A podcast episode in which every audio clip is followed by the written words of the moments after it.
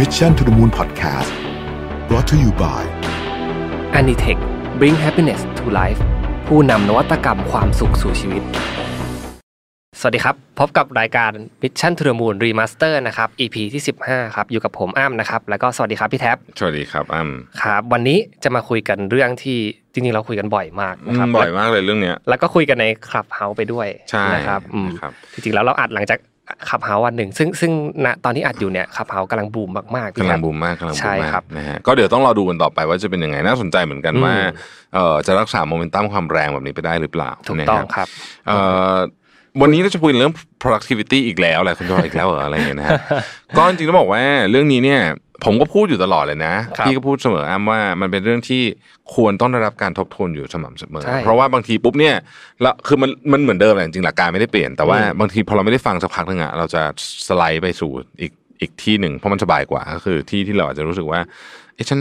วันนอนผ่านไปโดยไม่ไม่ได้อะไรขึ้นมาเยอะอะไรอย่างเงี้ยครับสำหรับคนที่อยากจะ productive แล้วกันเราต้องเอาอย่างนี้ก่อนเพราะมันขึ้นอยู่กับความอยากด้วยบางคนไม่อยากอืมก็ไม่ได้มีอะไรผิดนะครับครับสำหรับคนที่อยากจะ productive เนี่ยนะฮะบางคนบางคนฟังคำนี้แล้วแสลงมากก็มีนะอืมเออพี่ก็เข้าใจเมื่อวานก็มีเข้าใจคนพูดเหมือนกันนะในใช่ห้องครับใช่ไหมเอ่อแต่ว่าสำหรับคนที่อยากจะ productive เรารู้สึกว่าเออมันเป็นสิ่งที่ที่เป็นบวกกับเราเนี่ยนะครับ ก็ ฟังบ่อยๆ หรืออ่านบ่อยๆ จะดีนะใช่ครัฮะนี่คือนี่คือสาเหตุว่าทำไมเราถึงมีหนังสือบริหารเวลาออกมาตลอดแล้วทุกปีแล้วก็เป็นถูกต้อง bestseller ทุกปีใช่ทั้งนั้นที่มันก็เป็นเรื่องคล้ายๆเดิมไปแหละอืมนะฮะไม่ได้มีหลักการอะไรมากอะวันนี้เราเอาบทความมาจาก Harvard Business Review นะครับครับผม nine productivity tips from people who write about productivity นี่คือนี่ที่เขียนหนังสือ productivity เขาพูดถึงเรื่องนี้ว่าอะไรกันบ้าง โอเคนะครับครับเป็นจริงๆ มันเป็นการรวบรวมเนาะมีเป็นการรวบรวม26 นักเขียนนะครับ26แต่ว่ารวบนักเขีรยนวมมาเป็น9ธีมเก้าเก้าธีธีมมถูกต้องใช่ครับ อย่างที่บอกครับ มันเรื่องมันวนๆใช่นะเรื่องมันวนๆ แต่ว่าก็ฟังเราจะได้เข้าใจ แล้วก็ถูกต้องเหมือนกับซึมซาบเข้าไปนะครับ โอเค ซึ่งอืมซึ่งเริ่มเริ่มต้นก่อน ก่อนก่อนจะเข้าไปสู่เนื้อหา9ธีมเนี่ย เมื่อวานเมื่อวันนั้นที่เราคุยกันในขับเฮาส์นะครับอืมพี่โจพูดไว้ดีมากนะ เขาบอกว่าจริง ๆ แล้วคำว่า productive หรือ productivity เนี่ยมันขึ้นอยู่กับว่าคุณ definition มันว่าอะไรอืมอืมมันไม่ได้ว่าหมายความว่ามันเป็นการทำงานอย่างเดียวถูกต้องจริงๆมันคือการใช้ชีวิตด้วยอืมและคุณจัดการเวลายังไงอืมซึ่งผมรู้สึกว่ามันอาจจะส่งผลกับข้อหนึ่งนี้เลยพี่แท็บใช่ก็คือ own your time ใช่นะครับจริงๆเสียดายมากที่ Clubhouse อัดเสียงไม่ได้เนาะเพราะว่า session นั้นดีมากมีค่ามากเลยนะมีค่ามาอืมนะเพราะว่าปกติเนี่ยเราไม่สามารถจะโอ้โหเราจะรวม speaker ระดับนั้นมากันเมื่อคืนเนี่ย โอ้ปกติถ้าเป็นงานสัมมนานี่เหนื่อยมากนะกว่าจะใช่ได้นะครับเมื่อคืนนี้มีตั้งแต่พี่โจธนา คุณคุณโจคุณเก่งคุณหญิงหน่อยเอ่ออมที่ RGB คุณหญิงสุดารัตน์ใช่นะครับครับ มีใครกันคุณหนุ่ยพงสุข น้องเฟื่อง เฟื่องระดานะครับเอิ่มพี่คิดพี่คิดใช่ดรครับคิดอืมเอ่อแล้วพี่ก็ปิ๊กพี่เอ๋ใครมาปิด พี่เอ๋นิ้วกลมใช่ครับนะฮะอืมมีใครอีกันโหเยอะมากเอ่อพี่บุ๋มบาร์บีคิวพาซ่าใช่ครับนะครับ พี่เดี๋ยวมีอีกอะอืมจำจำไม่ได้ละใช่ขออภัยครับถ้าตกหล่นท่านใดไป คือเป็นเซสชั่นที่แบบเอ้ยดีอะดีมากเลยใช่เพราะว่า เพราะว่าเอิ่มมันปล่อยมันฟรีเออปล่อยปล่อยแล้วก็แล้วก็ปล่อย moderator นั่ง moderator ฟังไม่ต้องทำอะไรอย่างเดียวเออฟังอใช่ย่างเดีครัยวบนะครับอืมก็ทุกคนก็พูดในแง่มุม ซึ่งเดี๋ยววันนี้จะมาแทรกในนี้นะครับครับแต่ผมข้อแรกในโอนโยทายนี่สำคัญสุดเลย ถูกต้องนะฮะอืม own your time หรือว่าเป็นเจ้าของเวลาของคุณใช่มันชัดเจนอยู่แล้วนะครับอืมว่าเอ่อชีวิตคุณอะ คุณก็เป็นเจ้าของเวลามันอืมจัดการยังไง นะครับคำว่า productivity เนี่ยมันอาจจะหมายถึงว่าเป็นการเล่นเกมบุกนะครับถูกต้องหรือว่าวางแผนไหม เราใช่วางแผนดูก่อน เพื่อชนะกฎแห่งเวลาได้อืมคนเรามีเวลา 24 ชั่วโมงเท่ากันอืมนะครับแต่ว่าจัดการยังไงแล้วแต่คนนะครับบางทีที่ที่วันหนึ่งของคุณอะพังไป เพราะว่าคุณไม่เริ่มวางแผนหรือเปล่า เอางี้ก่อนเลย ข้อแรกเลยนะสำคัญสุด พี่อยากจะถามทุกคนเสมอถ้าเกิดว่าอยากจะทำเรื่องบริหารเวลาแล้วพี่ก็พูดบ่อยเหมือนกันครับคือว่า คุณตื่นเช้ามาเนี่ยเดินออกจากบ้านเนี่ยนะหรือไม่ต้องเดินจากบ้านอะไรยังอยู่บ้านเนี่ยคุณรู้ไหมว่าวันเนี้ยของสำคัญที่สุดสามอย่างที่คุณต้องทำให้เสร็จคืออะไร ถ้าไม่รู้เนี่ยนะคุณตกข้อนี้แน่นอนอืมแล้วก็เป็นการตกที่ใหญ่มากด้วย เพราะการที่คุณไม่รู้ว่าของสามอย่างที่คุณต้องทำให้เสร็จคืออะไรเนี่ยครับนั่นหมายถึงว่าคุณกำลังมอบเวลาทั้งหมดของคุณน่ะให้คนอื่นจัดการหรือแพ้กฎของเวลานั่นแหละถูกต้องนะก็รับคือคือมใครมาอะไรก็อาทำทำตามที่เขาบอกถูกไหมแต่จถูกต้ริองงๆแล้วเนี่ยเราสามารถบริหารจัดการเวลาได้หลายคนหลายคนบอกว่าอ้าวแล้วถ้าหัวหน้าสั่งอะ นะครับ จริงๆหัวหน้าสั่งก็จัดการได้นะฮะถ้าเรามีวิธีพูดเอ่อจริง ๆ เนี่ยทีมพี่เป็นแบบนี้ตลอดเลยนะครับเวลาพี่เดินแบบเฮ้ยทำนี้ไหมอะไรอย่างเงี้ยมันพี่แบบมีไอเดียใหม่พี่จะชอบมีไอเดียวันเสาร์อาทิตย์แล้วก็เดินไปวันจันทร์อืมก็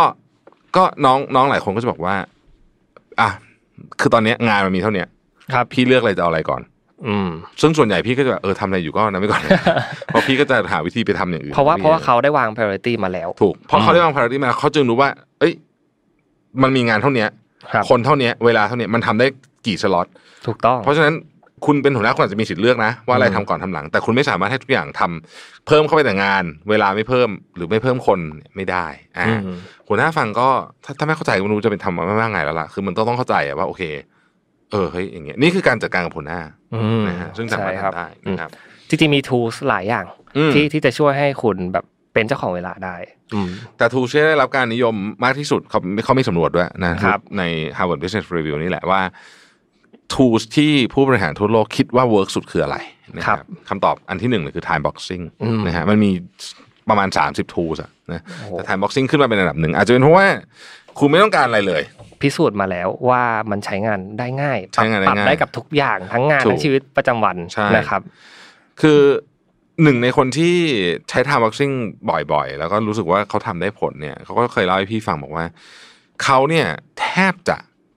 อืมเห็นภาพปฏิทินสัปดาห์นี้ของตัวเองตลอดเวลา คือนึกปุ๊บโอ้นึกออกนึกออกเลยว่าสัปดาห์เพราะ time boxing เนี่ยมันเป็น coding ผ่านสีด้วยอืมนะครับมันเป็น coding ผ่านหลายๆอย่างพอเราเห็นภาพปุ๊บเนี่ยเราจะนึกออกเลยว่า หน้าตาของสัปดาห์นี้ของเราเนี่ยเป็นยังไงเป็นยังไง วันไหนจำเป็นจะต้องนอนดึกเพราะว่ามีนัดกับลูกค้าตอนเย็นวันไหน อะไรคือมันจะมีแบบ ธีมของสัปดาห์นั้นขึ้นมาเลยว่า ลักษณะของสัปดาห์นั้นจะเป็นยังไง แล้วเราก็จะได้แบ่งพลังงาน allocate ทรัพยากรของเราให้ถูกต้องถูกต้องนะครับอืมมีมีอีกอันหนึ่งที่ผมอยากจะเสริมเป็นเป็น reflection ในอีกมุมหนึ่งนะครับ บางคนที่บอกว่า เอ๊ะแล้วแล้วมามัวแต่วางแผนอย่างเงี้ยมันจะไม่ปวดหัวเกินไปหรอกับชีวิตอืมหนึ่งวัน จริง ๆ แล้วผมรู้สึกว่าการพักก็วางแผนลงไปได้ ใช่ใช่ไหมครับ แล้วก็บางทีเนี่ยถ้าเราวางแผนให้กับการพักแล้ว การพักนั้นจะมีประสิทธิภาพมากๆจริงอืมๆนะครับเวลาพี่ทำ time boxing อะ อันที่พี่ใส่อันแรกเลยอะคือวันหยุด อืม อืม คือจะไปเที่ยวตอนไหนเนี่ยใส่ก่อน เพราะว่าอันนั้นนะเป็นของที่ถ้าไม่ใส่ปุ๊บเนี่ยมันจะหายไป ครับ แล้วก็ใส่ตามมาคืออันงานนี่มาประมาณที่สามอะอืมเวลาใส่นะฮะครับก็ใส่วันหยุดก่อน แล้วก็ใส่เรื่อง self care หรือว่าเอ่อหรือว่าเราจะเรียกว่า growth ก็ได้คือคือเรื่องเรื่องว่าเราอยากจะออกกำลังกายตอนไหนอ่านหนังสือตอนไหนอะไรอย่างเงี้ยครับ ใส่ก่อนเพราะของพวกนี้มันเปราะบางครับนะผมแล้วค่อยมาใส่เรื่องงานอืมอืม เพราะเรื่องงานเนี่ยมันมีแนวโน้มจะจะไปแทรกชาวบ้านเขาอยู่แล้วเพราะฉะนั้นครับมาทีหลังได้อืมนะครับ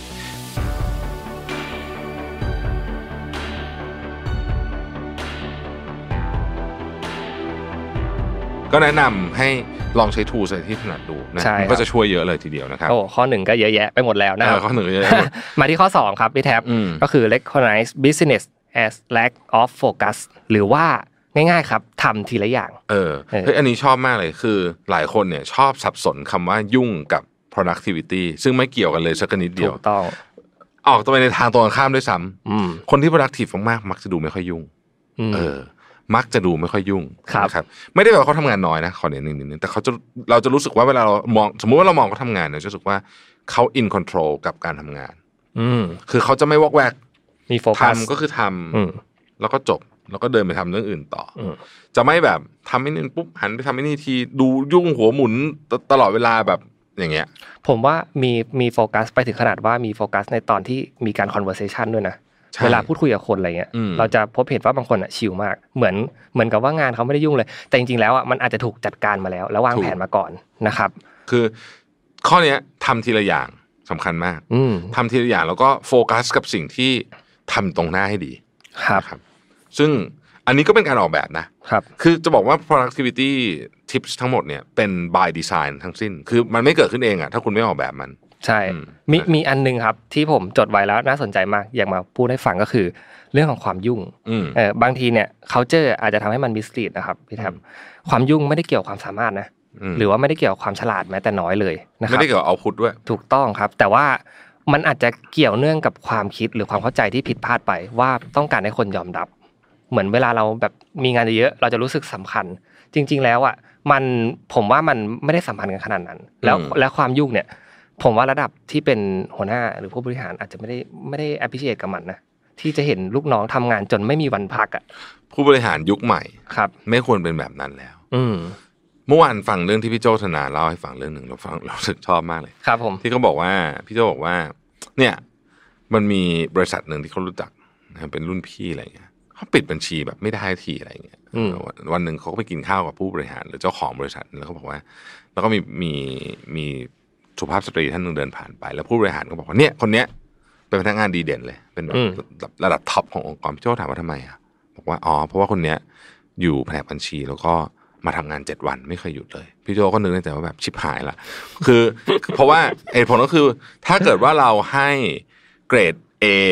กับคนที่มาทำงานเจ็ดวันครับนั่นหมายความว่าคนที่มาทำงานห้าวันอาจจะได้เกรด B หรือเกรด C ใช่ไหมอืมแต่ในความเป็นจริงแล้วเนี่ยมันไม่เกี่ยวกันเลยม่านวัดมันผิดตั้งแต่แรกใช่มาตรวัดอืมมันผิด ดังนั้นเนี่ยในยุคใหม่นี้นะครับ คือยุคก่อนเนี่ยเป็นยังไงก็โอเคแหละ มันคนละยุคกันอืมแต่ในยุคใหม่นี้เนี่ยเอ่อเชื่อมาก ๆ เลยว่าไม่เกี่ยวเลยว่า คุณจะต้องอยู่ออฟฟิศกี่ชั่วโมงหรือว่าคุณจะต้องทำตัวยุ่งตลอดเวลาตอบแชทตอนตีสองเนี่ยไม่เกี่ยวเลยใช่ขอให้คุณ manage งานของคุณได้ แต่คุณต้องอืม manage งานของคุณได้นะ อืมอืม นะฮะถูกต้องเท่านั้นเองนะครับ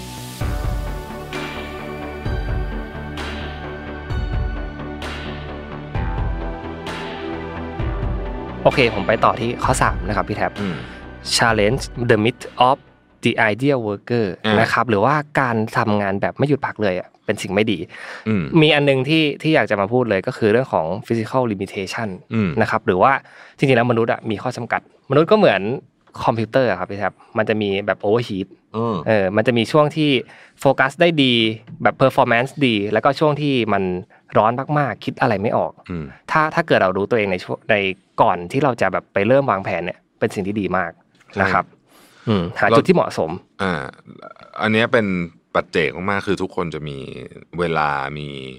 เอ่อลักษณะทางกายภาพที่เหมาะสมกับตัวเองเนี่ยที่แตกต่างกันออกไปใช่นะคือคืออันเนี้ยไม่สามารถจะเอา ไม่สามารถจะบอกว่าทำไมคนนั้นเขาถึงทำแบบนี้ได้เธอไม่ทำแบบนี้บ้างล่ะอันเนี้ยไม่ได้เลยเพราะว่าแต่ละคนเนี่ยมีมีลิมิเ t ชันไม่เหมือนกันจริง ๆ ใช่ครับนะบางคนสามารถนั่งทำงานยาวๆได้ บางคนทำไม่ได้ บางคนอืมควรจะต้องชาร์จแบตตลอดเวลา ต้องเข้าใจประเด็นนี้ให้ดีอืมแล้วสำคัญที่สุดคือเราต้องรู้ตัวเองด้วยว่าเราเป็นแบบไหนนะครับ ใช่ครับ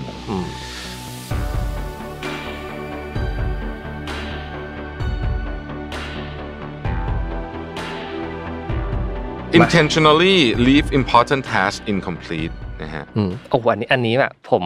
ตอนที่ผมไปนั่งหาข้อมูลเนี่ยผมก็รู้สึกสนใจกับข้อนี้มากเลยนะครับเขาบอกว่าเอ่อตั้งใจที่จะทำงานที่สำคัญ ให้ไม่เสร็จภายในรวดเดียวอ่าอ่าแล้วแต่ว่ามันดูขัดแย้งกับคำว่า productivity ที่คนหลาย ๆ คนอาจจะเข้าใจนะครับใช่แต่จริง ๆ แล้วมันเป็นสิ่งที่ถูกพิสูจน์มาแล้วอืมจากหลากหลายหลายๆคน จากหลาย ๆ นักเขียนหรืออมว่าคนที่ได้ทำงานจริง นะครับอืมว่ามันเป็นสิ่งที่อาจจะช่วยให้งานของคุณอะมีประสิทธิภาพนะครับ อย่างอย่างอันนี้เนี่ยอารามแกนก็ใช้วิธีนี้ใช่นะครับมันมีชื่อด้วยนะ Hemingway ก็ใช้วิธีนี้อืมนะครับ มันมีชื่อในวิทยาศาสตร์ ชื่อ Zeigarnik Effect นะครับ ก็คือเมื่อใดที่เราครุ่นคิดจดจ่อถึงสิ่งใดสิ่งหนึ่ง เราจะหยุดคิดไม่ได้ มันจะต้องค่อยๆ ตกตะกอนออกมา และถูกต่อยอดจากการทำผสมกับการพักเพื่อให้งานมีมิติมากขึ้นอืมเรื่องนี้เนี่ยจะบอกว่าเอ่อในงานที่เป็น เชิง creative work เนี่ยเห็นชัดที่สุดถูกต้องนะครับ เวลาเอ่ยยกตัวอย่างพี่เนี่ยเวลาพี่เขียนหนังสือเนี่ยครับพี่ไม่เคยบทความที่ดีที่สุดของพี่ไม่เคยเกิดขึ้นจากการเขียนครั้งเดียวอืมมันจะเป็นหนึ่งอะตอนแรกเขียนโครงอะจะเป็น bullet point ด้วยซ้ำครับเสร็จแล้วก็ไปทำอะไรอย่างอื่นสักพักกลับมาใหม่ มันเริ่มเขียนใหม่ แล้วก็ใช่อย่าเพิ่งส่งนะ ทิ้งไว้ก่อน เดี๋ยวกลับมาดูอีกรอบหนึ่งมันจะออกมาเป็นบทความที่ดีมาก แต่อะไรถ้าเขียนปุ๊บปุ๊บปุ๊บปุ๊บส่งเลยเนี่ยไม่ดี มันจะมันจะมันมันจะไอ้ในในเนี้ยพูดถูกคือมันจะไม่มีมิติ มันจะไม่มีความลึก ซึ่งลักษณะนี้เกิดขึ้นกับการทำบอร์ดโฆษณา การหรือแม้แต่การแสดงนะครับ หรือว่าการทำหนัง การเขียนเพลงอืมอะไรอย่างเงี้ย ถ้าลองไปถามคนที่ทำอาชีพพวกนี้เนี่ยจะพบเรื่องนี้คล้ายๆกันก็คือว่า เอ้ย การทำงานใหญ่งานงานงานสำคัญเนี่ย มันจะมี มันจะต้องมีช่วงเวลาให้มันตก ผลึกนิดนึงถูกต้องใช่ครับผมผมเองก็ใช้วิธีนี้เหมือนกัน ผมเพิ่งมารู้ว่าผมก็ใช้ Zeigarnik effect อืมก็เมื่ออ่านบทความนี้แหละครับ เพราะว่าตอนที่เวลาวางแผนกลยุทธ์ในโซเชียลมีเดียให้กับ Mission to the Moon เนี่ยบางทีจดจ่อกับมันนานอืมๆนะครับ ไม่ไม่สามารถทำให้แบบเอาพุทมันออกมาได้ดีบางทีอืมเราอะอยู่เหมือนไปจมอยู่กับตัวเองอะครับ อืมผมก็เลยเริ่มเริ่มลองโหลดแอปมาลองใช้ดูแบบ มี 45นาทีทำงาน 15 นาทีเบรกอะไรเงี้ยครับพอพอทำไปเรื่อยๆเอ้ยรู้สึกว่าการที่เราได้เดินออกไปพักไปคุยกับคนบ้าง ก็อาจจะช่วยได้นะครับ อืมอืมช่วยได้ช่วยได้นะครับโอเค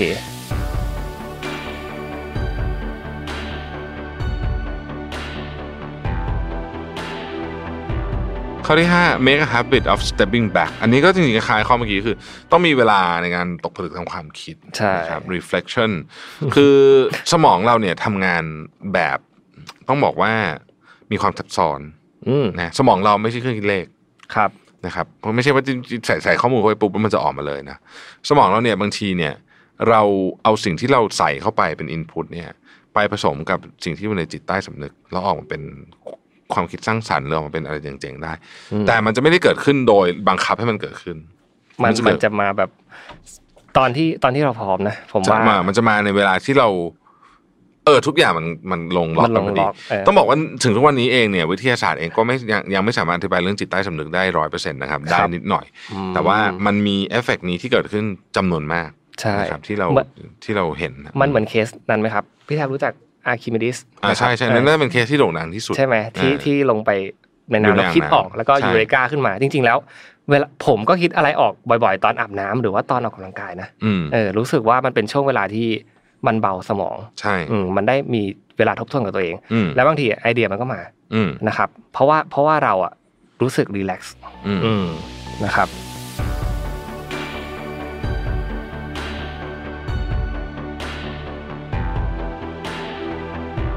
help others strategically นะครับคนที่ประสบความสำเร็จมากๆมักจะเป็นผู้ให้ อันนี้น่าสนใจครับ ผู้ให้เนี่ยเรียกว่า giver นะอืมคือเป็นผู้ให้เนี่ยนะครับ แต่ จะบอกว่ารู้สึกจากหนังสือของอดัมแกรนนี่แหละเคยเขียนบอกว่า มันจะมีคือคนเนี่ย ถ้าแบ่งออกเป็นคนที่ประสบความสำเร็จที่สุดtop สิบเปอร์เซ็นต์แล้วที่เหลือแปดสิบตรงกลางกับคนที่แย่สุดสิบเปอร์เซ็นล่างเนี่ยทั้งบนทั้งล่างเนี่ยเป็น giver หมดเลยนะอืมเออแต่มันมีข้อแตกต่างกันอยู่นิดหนึ่งตรงกลางๆเนี่ยจะเป็นแบบสลับสลับเป็น giver บ้าง taker บ้างแต่ข้างบนข้างล่างทั้งบนทั้งล่างเนี่ยเป็นลักษณะของ giver คือให้มากกว่าเสมอโอ้ดีสุดและแย่สุดในดีสุดและแย่สุด มันแตกต่างตรงนี้ครับ มันแตกต่างตรงคำว่า strategic นี่แหละ นะฮะอืมอ่าอืมันจะมีคนที่แบบเฮ้ยใครพูดอะไรมาฉันก็ทำให้หมด เขาเรียกว่า yes man ใช่ ซึ่งคนกลุ่มนี้เนี่ยมีแนวโน้มที่จะบริหารจัดการเวลาไม่ได้ เพราะมันจะมีคนอยากให้เราทำนู่นทำนี่เยอะแยะเต็มไปหมดใช่ครับตบๆๆๆๆไปใช่ไหมครับในขณะเดียวกันมันจะมีคนกลุ่มที่ไม่ได้ทำแบบนั้นครับแต่ให้ความช่วยเหลือบอกว่าโอเค เรื่องนี้ผมช่วยได้ผมครับจะช่วยนะครับ เวลาที่ผมจะช่วยคือเวลาประมาณนี้นะอืมเพราะว่ามันเป็นเวลาโอ้ที่อันนี้ผมเป็นว่างคีย์เวิร์ดสำคัญมากอืมช่วงที่ผมจะช่วยคุณได้คือช่วงไหนใช่ซึ่งซึ่งมันอาจจะต่อยอดไปเพราะว่าช่วงเนี้ยเป็นช่วงที่ผมคิดออกดีที่สุดใช่เออเพื่องานที่ดีที่สุดของคุณนะครับแล้วก็ลักษณะการช่วยเหลือก็จะเป็นลักษณะแบบหนึ่งที่ที่ที่คนคนนั้นจะถนัด หรือทำได้ดีครับหรือมี effective สูงอะไรอย่างเงี้ยนะครับอืมเพราะฉะนั้นการช่วยเหลือคนอื่นเป็นเรื่องที่ดีครับแต่ต้องวางแผน แค่นี้เองอืมคือกลับมาที่เรื่องเดิมว่า productivity เป็นเรื่องของการวางแผนทั้งสิ้นถูกต้องนะครับใช่เป็นเรื่องครักาบรวางแผนทั้งสิ้นนะฮะ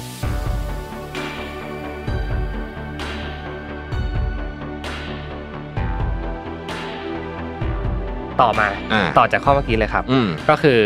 have a plan for saying no อืมนะครับหรือมีแผนหรือกลยุทธ์ในการตอบปฏิเสธครับนะครับ ก็อย่าเป็น yes man ละกันอืมนะครับคน เอ่อถ้าใครเคยดูหนังเรื่อง yes man ไม่รู้ว่าพี่แท็บเคยเคยดูหรือเปไม่ล่เคยดูแต่ว่านึกนึกนึกหน้าปกออกจิมแคร์รีเล่นใช่ไหมใช่ครับ ก็จะเป็นคนที่ตอบตกลงกับทุกอย่างเลย แล้วชีวิตเขาก็ค่อนข้างจะวุ่นวายมากๆนะครับผมว่าต้องปฏิเสธให้เป็นปฏิเสธด้วยศาสตร์และศิลป์เพื่อไม่ให้เสียน้ำใจด้วย อืมรู้จักบอกเหตุผลของเราว่าทำไมเราถึงปฏิเสธ เป็นสิ่งสำคัญมากๆ แล้วก็เป็น skill ที่ผมเชื่อว่าเป็น soft skill สำคัญ ในยุคนี้เลยใช่ที่ที่ควรจะทำได้ เพราะมันคบมีอะไรเยอะแยะเต็มไปหมด ใช่ครับอืมอืมนะครับ แต่การการปฏิเสธก็เช่นกัน สุดท้ายมันก็จะต้องเกิดการวางแผนด้วยอืมนะครับ อืมจะเห็นได้ชัดว่าเนี่ยมาเจ็ดข้อแหละ การอืมวางแผนนะอยู่ในทุกข้อใช่นะครับครับ อืม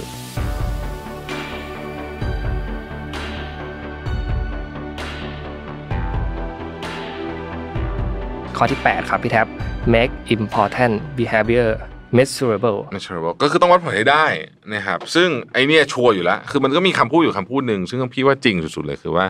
what gets measured gets managed หรือ gets done นั่นเองก็คือครับคุณอยากจะทำอะไรให้มันเสร็จ หรือว่าคุณอยากจะบริหารจัดการแต่คุณต้องอันดับแรกคุณต้องคิดวิธีวัดมันให้ได้ซะก่อนอืมเพราะไม่งั้นเนี่ยคุณจะ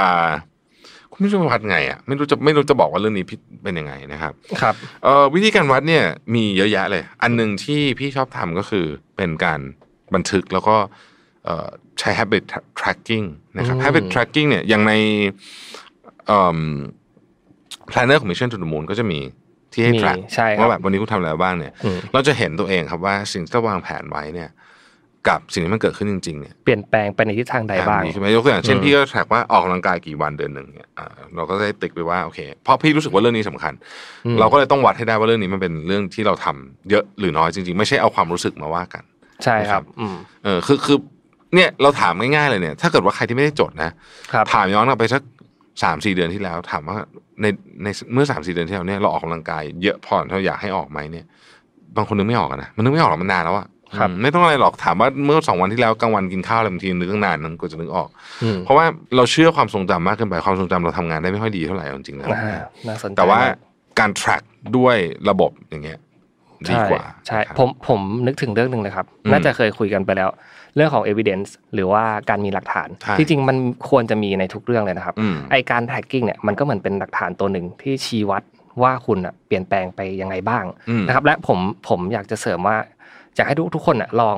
ก่อนที่จะไปพูดหรือไปคุย หรือจะไปแบบมีการตัดสินใจอะไรอะหลักฐานสำคัญมากนะครับ อืมยังยังไงฝึกให้เป็นนิสัยก็เป็นสิ่งที่ดีนะครับ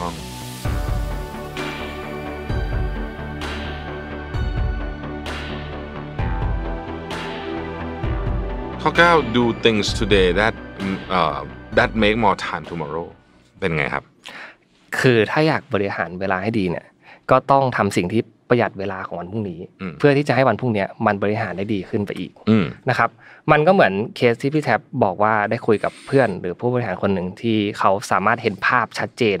เคลียรี่ว่าหนึ่งสัปดาห์ทำอะไรบ้าง เพราะว่าเขามีการแบ่งสล็อตมาอย่างชัดเจนแล้วว่าอืมเอ่อช่วงเวลาไหนจะทำอะไรบ้างนะครับ ซึ่ง ถ้าจะ manage ให้ดีอะเขาเรียกว่ามันต้องมี mental map ในหัวอืมนะครับว่าแผนอนาคตเป็นยังไงวันข้างหน้าเป็นยังไง ผมผมรู้สึกว่า อย่าเพิ่งไปคิดว่ามันจะเหนื่อย อืม เพราะว่ามันจะส่งผลดีต่ออนาคตของคุณอย่างแน่นอนนะครับ ถ้าเกิดการรววางมแผๆนแล้วเหนื่อยน้อยลง ใช่คือใช่ถ้าทำได้แล้วเนี่ยจะเหนื่อยน้อยลงนะคอืรับมอย่างน้อยที่สุดเนี่ยเอ่อโดยโดยปกติคนที่ทำ time boxing เขาจะใช้เวลาประมาณสักครึ่งชั่วโมง ตอนวันอาวันอาทิตย์หรือวันเสาร์เขาได้เนี่ยในการวางแผนสัปดาห์ถัดไปอืม ซึ่งพี่คิดว่าเป็นเรื่องที่สำคัญมาก แล้วก็ไม่ได้มันไม่ได้ใช้แรงอะไรเยอะแยะขนาดนั้นนะครับ แต่เราจะเห็นเลยว่าสัปดาห์ข้างหน้าเนี่ยคร่าวๆชีวิตเราจะเป็นแบบไหน เราต้องเตรียมอะไรไว้บ้างนะครับก่อนนอนทุกวันเปิดแพลนเนอร์เรามาดูหน่อยว่าพรุ่งนี้ต้องทำอะไรไม่ว่าคุณใช่จะใช้แบบสมุดหรือใช้แบบดิจิตอลก็ตามพรุ่งนี้ต้องทำอะไรทำเสร็จเอ่อเนี่ยมันก็คือย้อนกลับไปที่ข้อที่พี่บอกว่า เราต้องรู้นะว่าพรุ่งนี้ตื่นเช้ามาสามอย่างสำคัญที่สุดของชีวิตเราคืออะไร ที่เราต้องทำให้สำเร็จใช่ครับผมฝากสุดท้ายไว้แล้วกันพี่แท็บผมว่าเรื่องนี้เนี่ย productivity หรือ productive เนี่ยแต่เราคุยกันมาเยอะ แล้วก็อยากจะสรุปเป็นคำว่า self direction goal ละกัน เพราะว่าอะเราจริงอยู่เราคุยกันในเคสของเรื่องการทำงาน เยอะมากมาย อาจจะเป็นเพราะว่าเราโฟกัสในเรื่องนี้กันเป็นสำคัญ แต่คุณเองคุณเองนะครับ คุณโฟกัสเรื่องอะไรอยู่ คุณวางแผนตามนั้นก็ได้อืมถ้าคุณโฟกัสว่าพัก 70%ก็วางแผนเรื่องพักไปเยอะถูกใช่ไหมครับ ก็จริงๆทุกอย่าง depend on ตัวคุณหมดเลยใช่นะครับ แล้วก็อยากให้ลองปรับ mindset วิธีคิดเรื่อง productive กันอีกทีหนึ่งพี่คิดว่าคีย์เวิร์ดเลยคือ วางแผนอืมนะฮะโอเควางแผนเนาะได้ครับ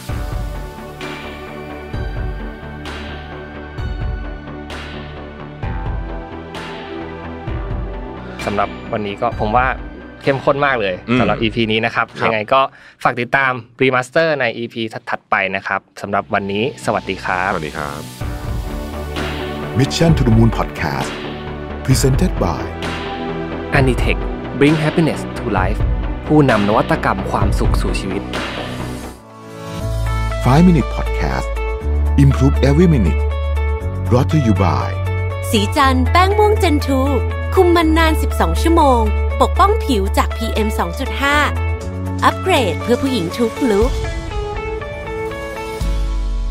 สวัสดีครับ 5 minutes นะครับ คุณอยู่กับรวิทยานุสาหะ และเรายังอยู่กับ Future Mindset นะครับ จากอาจารย์นพดลหนังสือเล่มใหม่ของอาจารย์นะครับ บทนี้ชื่อว่าเทคนิคเพิ่ม productivity ในหนึ่งนาที นี่ยังแทบไม่ได้ข้ามสักบทเลยนะฮะ เพราะว่าเห็นคำว่า productivity ผมก็ต้องอ่านแล้วนะครับ อันนี้บอกตามตรงนะฮะ ก็ชวนคุยกันเรื่องนี้แล้วกันนะครับ อาจารย์บอกว่าคนจำนวนมากเลยเนี่ยบนโลกใบนี้ตอนนี้เนี่ยพยายามเพิ่ม productivity เพราะอยากใช้เวลาที่มีอยู่อย่างจำกัดเนี่ยสร้างผลงานออกมาให้ได้มากที่สุด ซึ่งก็ถูกต้องแล้วละครับ มันก็เป็นเรื่องที่ควรจะต้องทำแบบนั้น หลายคนนี่ก็โอ้โหไปเข้าคงเข้าคอร์สอะไรกันจริงจังเลยนะฮะอาจารย์เนมก็บอกว่าอาจารย์เนมก็สนใจเรื่องนี้นะอ่านหนังสือเกี่ยวกับเรื่องนี้มาก็เยอะ แต่ยังไม่ถึงกับเข้าคอร์สเรียนนะถามว่าช่วยไหมก็บอกว่าช่วยนะครับ แต่บังเอิญว่าเกิดเหตุการณ์บางอย่างขึ้น ทำให้อาจารย์เนี่ยได้คิดคนวิธีสุดแสนจะง่ายดายที่จะทำงานให้ได้เยอะขึ้นโดยอัตโนมัติ และเป็นวิธีที่ใช้เวลาไม่นานเลยนะฮะเหตุการณ์ที่ว่านั้นก็คือ อาจารย์ลืมโทรศัพท์มือถือไว้ที่บ้านครับ วันหนึ่งขณะที่อาจารย์ขับรถออกไปจากบ้านได้ไม่นานเนี่ยนะครับ อาจารย์ก็รู้ตัวว่าลืมมือถือไว้ที่บ้าน ซึ่งจริง ๆ แล้วก็ขับกลับไปเอาก็ได้นะครับ เพราะยังมีเวลาเดินทางเหลืออยู่นะฮะแถมเพิ่งออกมาจากบ้านได้ไม่ไกล แต่อาจารย์มีความคิดว่า เอ๊ะ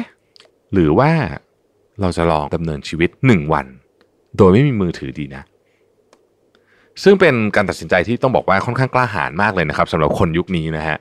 คือยุคนี้เนี่ยลืมกระเป๋าตังค์ผมไม่ค่อยมีปัญหาเท่าไหร่นะฮะโอ้แต่ลืมมือถือนี่นะ โอ้เรื่องใหญ่เหมือนกันเรื่องใหญ่เหมือนกันนะครับ แต่ว่าอาจารย์ก็ตัดสินใจขับรถต่อไปนะฮะ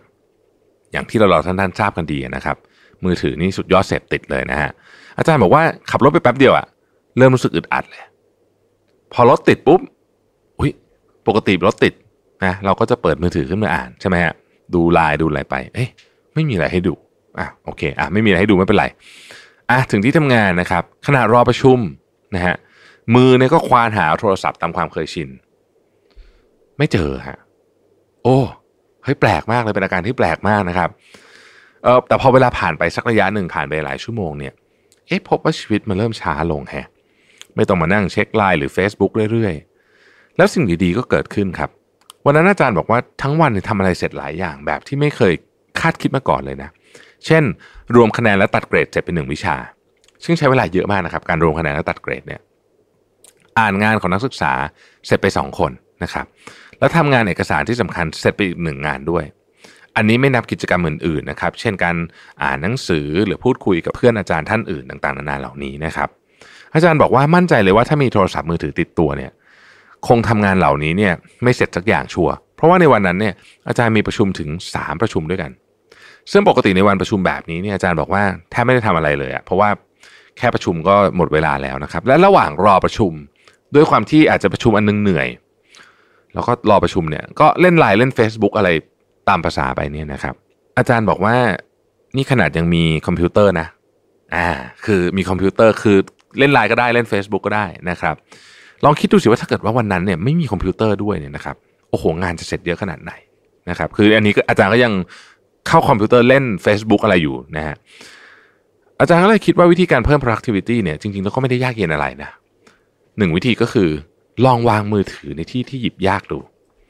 ตัดขาดจากอินเทอร์เน็ตบ้าง ถ้าใช้คอมพิวเตอร์อย่าเชื่อมต่ออินเทอร์เน็ตนะฮะอายกตัวอย่างง่ายๆเลยเวลาเขียนหนังสือ หลายท่านที่ เขียนหนังสือเขียนบทความนะฮะลองไม่ต่ออินเทอร์เน็ตดูครับ ตอนเขียนหนังสืออันนี้ผมรับประกันเลยว่าคุณจะเขียนเร็วขึ้นเยอะเลยนะฮะทั้งหมดนี้ใช้เวลาทำไม่เกินหนึ่งนาทีบางทีเราอาจจะคิดว่าแหมเล่นแป๊บเดียวก็ไม่เสียเวลาหรอกแต่เชื่อไหมครับว่าไอ้แป๊บเดียวของเราเนี่ยนะฮะพอรวมๆกันเนี่ยเป็นชั่วโมงต่อวันหลายชั่วโมงด้วยนะครับถ้าคุณไม่เชื่อคุณก็ไปกดดู screen time ในมือถือคุณก็ได้ ทุกคนมีคำตอบกับตัวเองอยู่แล้วว่าคุณใช้เวลาเล่นมือถือเยอะขนาดไหนนะครับ เพราะฉะนั้นการวางมือถือไว้ไกลๆมีประโยชน์จริง ๆ ได้เวลาคืนมาเยอะทำไม่ยากขึ้นอยู่ว่าเราจะทำหรือเปล่าเท่านั้นเองนะครับ Future Mindset Take Out จากบทนี้ก็คือว่า แค่วางมือถือไว้ไกลตัว เวลาจะกลับคืนมามหาศาล ขอบคุณที่ติดตาม 5 minutes นะครับ สวัสดีครับ 5 Minute Podcast Improve Every Minute Presented by สีจันแป้งม่วงเจนทู 5 Minute Podcast Improve Every Minute brought to you by สีจันแป้งม่วงเจนทู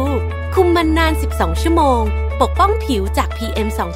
2.5 อัปเกรดเพื่อผู้หญิงทุกลุกสวัสดีครับ 5 minutes นะครับ คุณอยู่กับโรบินฮานุสาหะครับ หนึ่งในคำถามที่มีคนถามผมเยอะมากเลยใน inbox ของ Mission to the Moon นะครับ ก็คือว่ามันมีวิธีไหนไหมที่จะ แบ่งแยกเรื่องสำคัญออกจากเรื่องที่เร่งด่วนได้นะครับซึ่งในหนังสือเรื่อง Do Less Get More เนี่ยได้พูดถึงเรื่องนี้ไว้ด้วยนะฮะเขาพูดว่ามันเป็นแบบฝึกหัด ในการแยกเรื่องสำคัญออกจากเรื่องที่แค่เร่งด่วนเฉยๆนะครับ คือต้องบอกก่อนว่าเรื่องที่เร่งด่วนเนี่ย เวลามันเกิดขึ้นมันมักจะดูเหมือนว่ามันสำคัญด้วย แต่บางทีมันไม่สำคัญนะฮะคือมันมีเรื่องที่เร่งด่วนและสำคัญ กับเรื่องที่เร่งด่วนและไม่สำคัญนะครับ วิธีการทดสอบทำยังไงนะฮะ คือต้องบอกก่อนว่าการใช้ชีวิตแบบนักดับเพลิงตลอดเวลาก็คือตอบสนองต่อสิ่งรอบข้างอย่างรวดเร็วนะครับ กระโดดจากเรื่องหนึงไปอีกเรื่องหนึ่งนะฮะไอเนี่ยมันเป็นสิ่งที่เกิดขึ้นได้ง่ายมากในชีวิตคนปัจจุบัน ซึ่งมันมีเรื่องเยอะไปหมดนะครับ แต่การจะหาคำตอบว่าอะไรคือสิ่งที่มันสำคัญ การทำสิ่งสำคัญ จะทำให้ชีวิตเรามีความสุขประสบความสำเร็จอะไรก็ตามที่เราอยากได้เนี่ย มันเกิดขึ้นจากการทำสิ่งสำคัญ เพราะฉะนั้น มันจึงต้องมีการทดสอบว่าไอ้เรื่องที่เรากำลังกระโดดกระโดดอยู่ทำอยู่เนี่ยจริง ๆ แล้วมันแค่เร่งด่วนเฉยๆหรือว่ามันเป็นเรื่องที่สำคัญและเร่งด่วนด้วยคือบางทีถ้ามันสำคัญและเร่งด่วนมันก็ต้องทำนะครับ ต้องถามตัวเองด้วยแบบฝึกหัดต่อไปนี้ อันที่หนึ่งเป้าหมายสูงสุดของฉันในตอนนี้คืออะไร เราต้องคิดเรื่องนี้อยู่เสมอ ต้องบอกว่าคิดอยู่ตลอดเวลา แต่อย่าคิดมากเกินไปนะครับพูดง่ายคืออย่างสมมติว่าคุณเปิด planner มาเนี่ยนะฮะคุณเขียนได้ไหมว่าเป้าหมายของปีนี้มีกี่อัน คนเราก็มีเป้าหมายสักสามสี่อันนะฮะแล้วเรารู้ไหมว่ามันสำคัญกับเราเพราะอะไรนะฮะถ้ามันมีแค่สามสี่อันเนี่ย แค่นี้เนี่ยคุณสามารถท่องอยู่ในใจได้ถูกไหมฮะคือมันจะเป็นหลักอยู่ในใจของเราได้นะฮะเมื่อเจอสิ่งที่เร่งด่วน เราก็ถามตัวเองว่า เอ๊ะ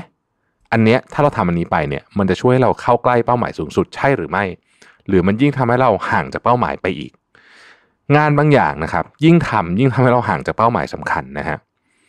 ราะฉะนั้นถ้าเราเข้าใจแบบนี้ปุ๊บเนี่ย เราจะสามารถแยกเรื่องที่มันสำคัญจริง ๆ กับเรื่องที่มันแค่ด่วนได้นะครับ ข้อที่สองถามตัวเองว่าจะเกิดอะไรขึ้น ถ้าฉันไม่ทำสิ่งนั้นในตอนนี้ ผู้คนจำนวนมากเนี่ยทำตัวเหมือนเกมพินบอลครับเคยเล่นพินบอลไหมฮะเป็นเกมที่ผมชอบมากเลยนะตู้พินบอลเนี่ยคือพวกเขาเนี่ยพุ่งจากการทำสิ่งหนึ่งไปอย่างอีกสิ่งหนึ่งอย่างรวดเร็วนะครับ ตอบอีเมลนะตอบข้อความประชุมนะฮะ ตอบเพื่อนใน Facebook นะฮะกลับไปเช็คอีเมลอีกทีหนึ่งนะครับกลับมาตอบ Twitter นะฮะเขียนจดบันทึกเสร็จปุ๊บกลับไปอะไรอย่างเงี้ยนึกออกไหมฮะกระโดดไปกระโดดมานะครับ ผลก็คือว่าเวลาทำแบบนั้นเนี่ยเราทำลายแรงส่งที่ผลักดันให้ตัวเองจดจ่ออยู่กับสิ่งใดสิ่งหนึ่งพูดง่ายๆคือเราทำลายโอกาสในการเข้าไปสู่สิ่งที่เรียกว่าเป็น flow state ได้ flow state ก็คือสภาวะที่คุณทำงานแล้วคุณรู้สึกเหมือนลืมเวลาไปเลยครับ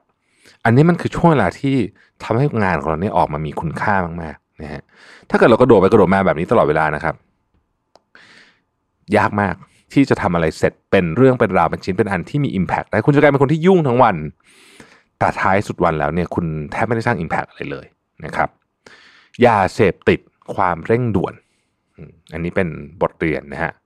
อันที่สามถามตัวเองว่าอะไรคือสิ่งรบกวนตัวสกาดของเรา ตอบตัวเองอย่างจริงใจนะครับ คุณรู้ไหมครับว่าทุกครั้งที่คุณเปิด notification ดูนะฮะในมือถือเลยต่างๆนานาเหล่านี้เนี่ยนะครับหรือแม้แต่เช็คอีเมลเนี่ยนะครับระดับโดพามีนของคุณเนี่ยจะพุ่งสูงขึ้น โดพามีนเนี่ยมันทำให้เรารู้สึกมีความสุขแบบเดียวนั้นเลยนะฮะมันคือหมวดเดียวกับสารเสพติดนั่นเองนะครับจึงไม่น่าแปลกใจว่าทำไมเราถึงมีปัญหาในการแยกแยะสิ่งสำคัญกับสิ่งที่ดูเหมือนจะเป็นเรื่อง สำคัญแต่จริงๆไม่สำคัญเลย มันเป็นความรบกวน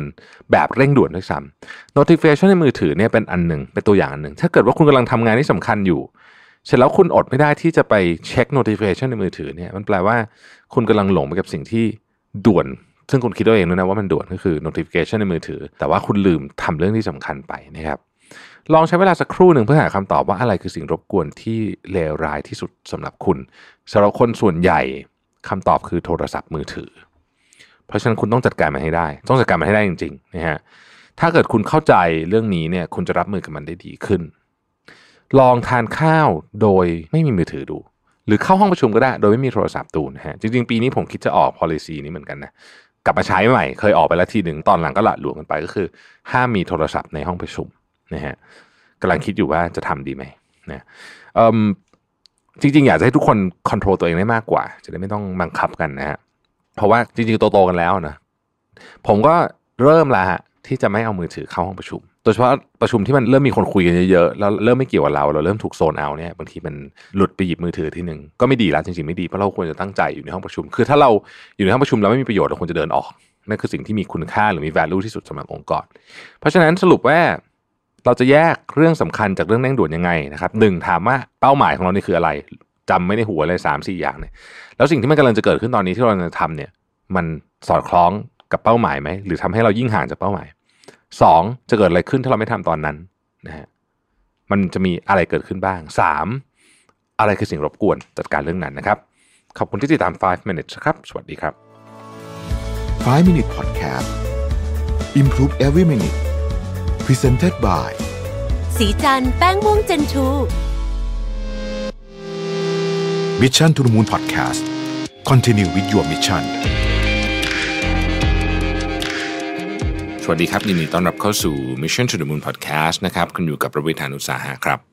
วันนี้จะมาชวนคุยเรื่อง work from home นะครับว่าทำยังไงจะให้ productive ที่สุด จริงๆต้องบอกว่า ผมเชื่อว่าหลายคนเนี่ยก็เริ่ม work from home มา ใกล้ๆกับใกล้ ๆ กันกับหลาย ๆ คนก็คือ ก่อนหน้านี้อาจจะทำบ้างนิดหน่อย แต่ตอนนี้ทำแบบเต็มเวลาเลยเนี่ยนะครับ แล้วเราก็ค้นพบเรื่องราวที่น่าสนใจหลายอย่างของการ work from home ว่า จะทำยังไงให้มันดีขึ้น แล้วค่อยๆเหมือนกับปรับแผนปรับกลยุทธ์กันมานะฮะนี่ก็ผ่านมาเเดือนเศษๆแล้วเนี่ยก็เริ่มมีอะไรที่รู้สึกว่าเออทำแล้วดีกับบางอย่างที่ทำแล้วไม่ดีนะครับ วันนี้ก็เลยอยากจะมาแชร์กันนะฮะ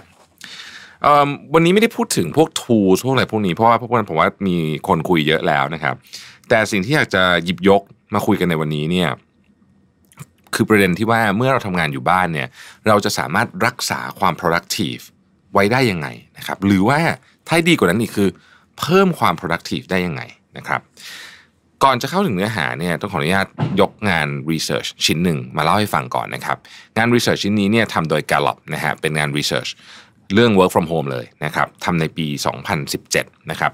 สถานการณ์ตอนนั้นกับตอนนี้อาจจะแตกต่างกันนิดหน่อยนะครับแต่ผมคิดว่ามันก็เอามา reference กันพอได้นะครับทีมวิจัยเนี่ยเขาได้เข้าไปสำรวจคนไปทำงานชาวอเมริกันนะครับแล้วพบว่ากว่า 43%ของชาวอเมริกันนั้น เคยใช้เวลาทำงานแบบรีโมทนะครับก็คือทำงานจากที่อื่นนะครับที่บ้านก็เป็นที่หนึ่งนะฮะและจากข้อมูลสำมโนประชากรของสหรัฐในปี 2018 เนี่ยระบุว่าประชากรของสหรัฐเนี่ยนะครับประมาณ 5.2%ของคนที่ทำงานเนี่ยนะครับทำงานแบบรีโมท นะฮะโดยเฉพาะรีโมทจากที่บ้านนะฮะเพราะในช่วงเวลาที่ผ่านมาเนี้ยเราเราเริ่มให้ความสำคัญกับเรื่องนี้มากขึ้นนะครับ ก็เลยมีงานวิจัยต่างๆ ออกมาค่อนข้างเยอะ มีงานอีกชิ้นหนึ่งนะครับ ชื่อว่า valuing alternative work arrangement นะฮะมี เขาก็ไปสำรวจทำนองนี้ครับ แล้วเขาก็ถามถามคนที่ทำงานว่า เออ ถ้าเกิดว่าคุณสามารถทำงานจากที่บ้านได้เนี่ย คุณจะยอมลดค่าจ้างของตัวเองไหมนะครับมีคนที่ยินดีจะลดค่าจ้างลงเนี่ยโดยเฉลี่ยเนี่ยนะครับอยู่ที่ประมาณ8%นะครับเราก็จะเห็นได้เลยว่าเทรนด์หรือแนวโน้มของการทำงานแบบรีโมทเนี่ยคือไม่จำเป็นต้องเข้าออฟฟิศทุกวันนะครับ ทำงานจากที่บ้านก็ได้จากจากสถานที่อื่นก็ได้แต่ช่วงนี้คงต้องเป็นที่บ้านก่อนนะครับ แต่ว่าถ้าเกิดว่าในสถานการณ์ปกติเนี่ยคำว่าทำงานรีโมทก็คือมาจากบ้านก็ได้มาจากที่ร้านกาแฟอะไรก็ได้ แต่ตอนนี้อย่างที่บอกนะฮะต้องบ้านก่อนนะครับ เพราะว่าเราควรจะต้องอยู่กับบ้านกันเพื่อที่ทำ social distancing นะครับดังนั้นเนี่ยแต่แต่แต่คอนเซปต์นี้มันมีมานานแล้วก่อนก่อนที่จะมีเรื่องของวิกฤตโควิดเนี่ยนะครับ เรื่อง work from home เนี่ยก็เลยได้รับความสนใจแล้วก็มีหลายบริษัทเนี่ยพยายามจะไปปรับใช้อยู่ นะฮะแล้วก็มีผลออกมาจากงานรีเสิร์ชว่าเออพอเริ่มปรับใช้ปุ๊บเนี่ยนะครับมันมันช่วยเพิ่มประสิทธิภาพในการทำงานได้ ถ้าทำอย่างถูกวิธีอ่าต้องมีเน้นอย่างนี้นิดหนึ่งนะฮะเพราะมันอย่างนี้คือเวลาคำว่าพูดว่าถ้าถ้าทำอย่างถูกวิธี เพราะว่าฟังมาถึงตรงนี้เนี่ยหลายคนเนี่ยก็รู้สึกว่าเออการทำงานเนี่ยก็การทำงานแบบรีโมทเนี่ยก็ไม่ไม่ได้มีอะไรไม่ดีนะครับ แล้วแล้วทำไมมันถึงมีคนที่บอกว่ารู้สึกทำงานแบบรีโมททำงานจากที่บ้านเนี่ยมันไม่ค่อย productive นะฮะผมคิดว่าเรื่องที่สำคัญที่สุดเรื่องหนึ่งเลยเนี่ยนะครับก็คือเรื่องของสิ่งแวดล้อมนะฮะคือสิ่งแวดล้อมที่อยู่รอบๆตัวเราเนี่ยนะครับ มันส่งผลต่อตัวเราเยอะกว่าที่เราคิดนะฮะผมนี่เองนี่เป็นยกยกตัวอย่างตัวเองเลยเนี่ยนะครับ คือถ้าเกิดว่าผมเนี่ยอยู่ในสถานที่ที่ผมรู้สึกสงบ นะฮะเช่นผมเนี่ยผมเป็นคนที่ชอบทำงานในห้องสมุดอะไรแบบนี้นะฮะ productivity มันจะขึ้นเลยนะฮะทั้งที่เปลี่ยนไปทำงานที่อื่น ซึ่งปัจจัยอื่นก็เหมือนเหมือนกันเนี่ยนะฮะ productivity สู้ไม่ได้นะครับดังนั้นวันนี้เลยจะมาชวนคุยเรื่องนี้แหละฮะเรื่องทริคหรือว่าวิธีที่จะทำให้เราเนี่ยคงความ productive ได้ แม้ว่าเราจะทำงานจากที่อื่นที่ไม่ใช่ที่ออฟฟิศก็ตามนะครับ อันอันแรกเนี่ยซึ่งผมว่าเรื่องนี้สำคัญอาจจะที่สุดเลยนะฮะก็คือเรื่องของการจัดสรรพื้นที่สำหรับการทำงานนะครับเหตุผลมันเป็นอย่างนี้ครับคือมนุษย์เราเนี่ยเป็นเขาเรียกว่า creature of habit คือเราเคยเคยชินอะไรเราจะทำแบบนั้น ถ้าเกิดว่าเรานั่งโต๊ะตรงนี้นะฮะมุมนี้เก้าอี้ตัวนี้นะจัด setting แบบนี้แล้วเราทำงานทุกวันเนี่ยนะครับสมองแล้วมันจะบอกว่าที่นี่คือที่ทำงานของเรานะครับดังนั้นการกำหนดพื้นที่ที่ชัดเจนเนี่ยจึงสำคัญนะครับ แล้วก็พยายาม ไม่ทับซ้อนกับพื้นที่ส่วนตัวนะครับ ที่หนึ่งที่ไม่แนะนำเลยนะฮะก็คือบนเตียงนะครับ คืออันเนี้ยมันมันทับซ้อนกับพื้นที่ส่วนตัวมาก ๆ เลยนะครับ ใครที่อยู่ในพื้นอ่าอยู่ในที่ที่อาจจะมีพื้นที่จำกัดนิดหนึ่งนะครับ ก็แนะนำว่าโต๊ะขนาดเล็กนะฮะหรือมุมทำงานอะไรสักอย่างเนี่ยก็ก็ก็จะช่วยได้เยอะทีเดียวตรงนี้นะครับ เรื่องที่สองคือเรื่องของการลงทุนในอุปกรณ์ที่จำเป็นนะฮะคือการทำงานจากที่บ้านเนี่ยผมเชื่อว่าหลายคนตอนนี้เริ่มเจอประสบการณ์นะฮะกว่าจะเริ่มประชุมกันได้เนี่ยนะฮะ จะถามว่าได้ยินไหมได้ยินไหมได้อยู่ 5 นาทีนะซึ่งอันนี้นี่ก็ทำให้การประชุมมันไม่ค่อย smooth หรือบางทีเรากำลังพูดอยู่เนี่ยนะครับ แล้วจอของเราเนี่ยมันค้างไปเนี่ย เราก็ไม่รู้เราก็พูดต่อไปเรื่อยๆใช่ไหมฮะกว่าจะรู้ตัวนี่คืออาจจะหมดสไลด์ไปอีก 5 แผ่นแล้วอะไรแบบนี้เป็นต้นนะครับ ดังนั้นเรื่องของอินเทอร์เน็ตนะครับ จึงค่อนข้างสำคัญนะฮะสำหรับคนที่ต้องใช้เรื่องเอกสารที่เป็นกระดาษด้วยนะครับพรินเตอร์ต่างๆ เหล่านี้นะฮะแน่นอนนะฮะแล็ปท็อปหรือว่าแท็บเล็ต นะฮะที่คุณใช้ในการทำงานนะครับ หรือแม้แต่เก้าอี้นะโอ้เก้าอี้นี่เป็นตอนนี้กลายเป็นกลายเป็นเรื่องแบบเรื่องใหญ่เลยนะครับ ว่าหลายคนรู้สึกว่านั่งทำงานบนเก้าอี้ปกติที่ปกติเรานั่งทำอย่างอื่นเนี่ยมันพอมานั่งทำงานมันมันมันไม่ค่อย work เท่าไหร่นะฮะ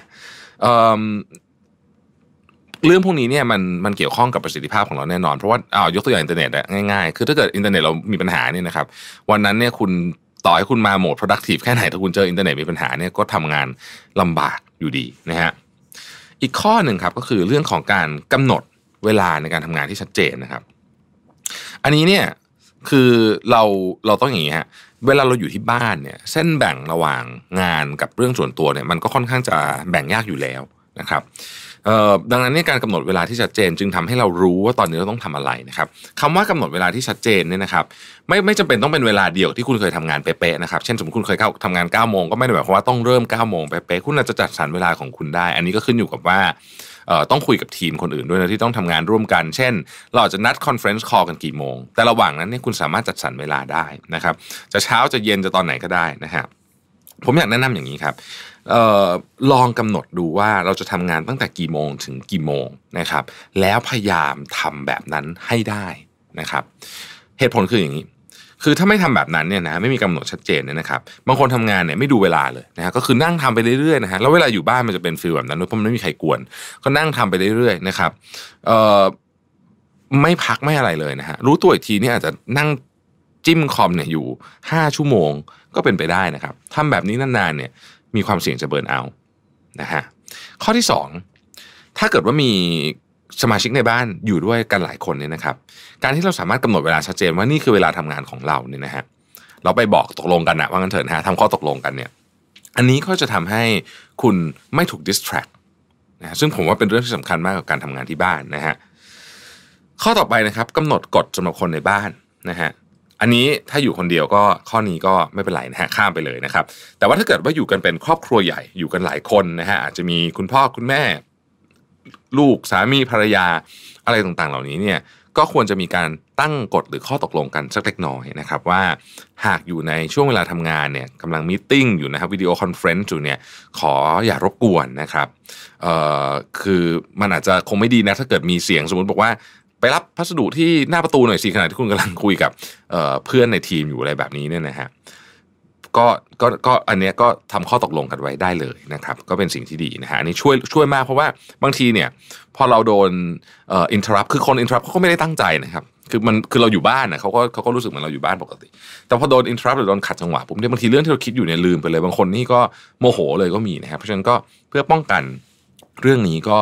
คุยกันไปเลยกำหนดกฎเกณฑ์กันไปนะครับ อันต่อไปฮะพักผ่อนให้ปกติ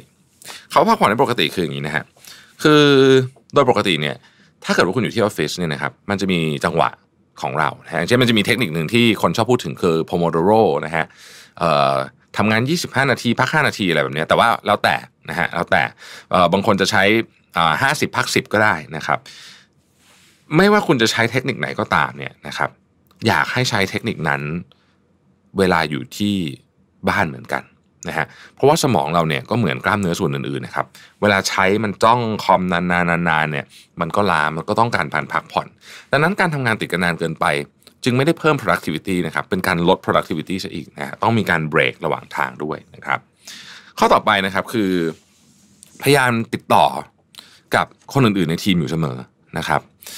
คือเรื่องหนึ่งเนี่ยผมเชื่อว่าทุกคนก็รู้สึกคล้าย ๆ กันนะฮะ คือทำงานไปที่บ้านอะตอนแรกก็โอเคนะพอผ่านไปสักพักหนึ่งเริ่มรู้สึกเบื่อ เหมือนทำงานคนเดียวเหมือนแบบ มันไม่รู้จะคุยกับใครอะไรเงี้ยนะฮะสำหรับคนที่เป็น introvert เนี่ยก็อาจจะพอไหวหน่อยนะครับแต่ introvert เพื่อนผมนานๆเข้าก็ชักไม่ค่อยไหวเหมือนกันนะฮะ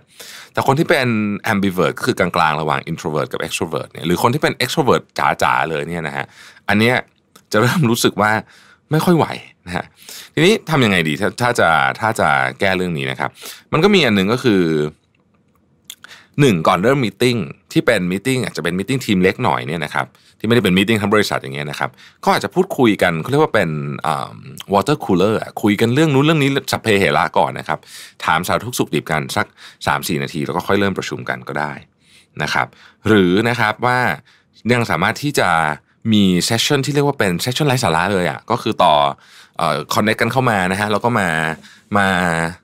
คุยกันไม่ต้องคุยเรื่องงานนะฮะคุยเรื่องอะไรก็ได้นะครับ อย่างนี้เป็นต้นก็ก็จะช่วยนะฮะก็จะช่วยให้เราเนี่ยรู้สึกเหมือนกับเชื่อมโยงกับมนุษย์คนอื่นอยู่นะครับ เรื่องนี้ก็เป็นเรื่องสำคัญนะครับ เพราะว่าถ้าเกิดว่าอยู่บ้านเฉยๆคือยิ่งตอนนี้เนี่ยช่วงนี้นี่เราอยู่บ้าน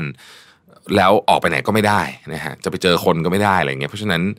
เออเราก็ต้องก็ก็ก็ต้องก็ต้องระวังตัวเราเองด้วยว่าเดี๋ยวสภาพจิตใจมันจะห่อเหี่ยวเกินไปนะครับ ข้อต่อไปคือทำรูทีนของคุณให้เป็นปกตินะครับ คุณอาจจะมีรูทีนอะไรก็แล้วแต่เนี่ยนะฮะที่คุณทำอยู่เป็นปกติอยู่แล้วเนี่ย ก็อยากให้ทำเหมือนเดิม เสมือนกับว่าคุณกำลังจะไปทำงานนั่นแหละครับ สมมุติว่าทุกเช้าคุณตื่น6กโมงเช้านะฮะมาออกกำลังกายสักครึ่งชั่วโมงนะครับทานข้าวอาบน้ำเสร็จออกจากบ้าน7จ็ดโมงสมมตินะฮะก็ทำแบบนี้แหละฮะทำแบบเดิม ซึ่ง การไอไอไอรูทีนเนี่ยนะครับ มันสำคัญตรงนี้ฮะมันคือเวลาเราทำอะไรมานานๆเป็นระยะเวลานานๆหลาย ๆ ปีเนี่ยนะฮะสมองเรามันเหมือนอิมพรินเข้าไป เพราะฉะนั้นเนี่ยมันจะอัตโนมัติแล้วมันจะทำให้คุณเนี่ยรู้สึกว่าคุณกำลังจะเริ่มทำงานจริงๆ เพราะว่าโดยปกติถ้าคุณทำแบบนี้เสร็จปุ๊บเนี่ยคุณก็จะทำงานนะฮะนี่ก็เป็นการเตรียมพร้อมนะฮะสิ่งหนึ่งที่ไม่แนะนำเลย แล้วก็ผมก็พูดบ่อยมากก็คือว่าเอ่ออย่าอย่าใส่ชุดนอน เริ่มงานอะคืออย่างน้อยที่สุดเลยเนี่ยนะครับ อาบน้ำก่อนนะฮะก่อนที่จะเริ่มเข้าคอแรกเข้ามีติ้งแรกนะครับ อย่างกรณีของผมเนี่ยผมก็ค่อนข้างคือผมเป็นคนตื่นเช้าอยู่แล้วนะครับผมตื่นประมาณสักตีสี่ตีห้านะครับออกกำลังกายนะฮะกลับมาอาบน้ำเปลี่ยนชุด อะไรให้เรียบร้อยก่อนแล้วค่อยเริ่มทำงานนะครับ บางทีถ้าเกิดว่า บางวันมันตื่นเช้าจัดเลยเนี่ยนะฮะก็ใช้เวลาในการอัดพอดแคสต์แล้วก็ทำ ตรียมข้อมูลสำหรับรายการข่าวตอนเช้าด้วยนะครับอย่างใน EP ที่ผมก็อ่านในช่วงเช้านะฮะแล้วก็ดื่มกาแฟผมดื่มกาแฟทุกวันนะฮะเป็นเป็นเป็นปกติผมเป็นพวก early bird จึงดื่มกาแฟตอนเช้านะฮะหลังจากนั้นก็ทำงานตามตารางเหมือน routine ที่ทำปกติครับไม่ว่าจะเป็นเอ่ออะประชุมนะฮะเสร็จปุ๊บก็อะตรวจ report นะครับดูข้อมูลทาง dashboard นะครับอ่านบทความอ่านต่างๆที่ที่ต้องอ่านนะฮะโทรศัพท์พูดคุยกับ ลูกค้าอะไรอย่างเงี้ยก็ก็ทำเหมือนเดิมนะครับแล้วก็ผมก็ค่อนข้างที่จะเหมือนกับรักษารูทีนแบบนี้ทุกวัน ผมรู้สึกว่ามันช่วยชาร์จพลังงาน แล้วทำให้เราเนี่ยเหมือนกับไม่ต้องคิดเยอะว่าตอนนี้ต้องทำอะไร เพราะว่าเรามีการวางแผนไว้อยู่แล้วนะครับพูดถึงกาแฟนะฮะต้องขอขอบคุณผู้สนับสนุนใจดีของ EP นี้นะครับอย่าง n e s c a f e Cold Brew นะครับใครที่ติดตามข่าว อของ Mission to the Moon ทุกเช้าเนี่ยก็จะเห็น n e s c a f e Cold Brew นะครับ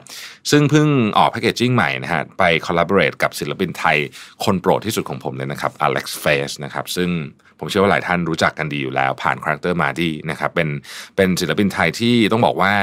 มีชื่อเสียงไปทั่วโลกนะครับเนสกาแฟ Cold Brew มี 2 รสชาติด้วยกันนะครับ มี Craft Latte กับ Pure Black นะฮะซึ่งก่อนอัดเสียงนี้ผมก็ดื่ม Pure Black นะฮะเป็นเป็น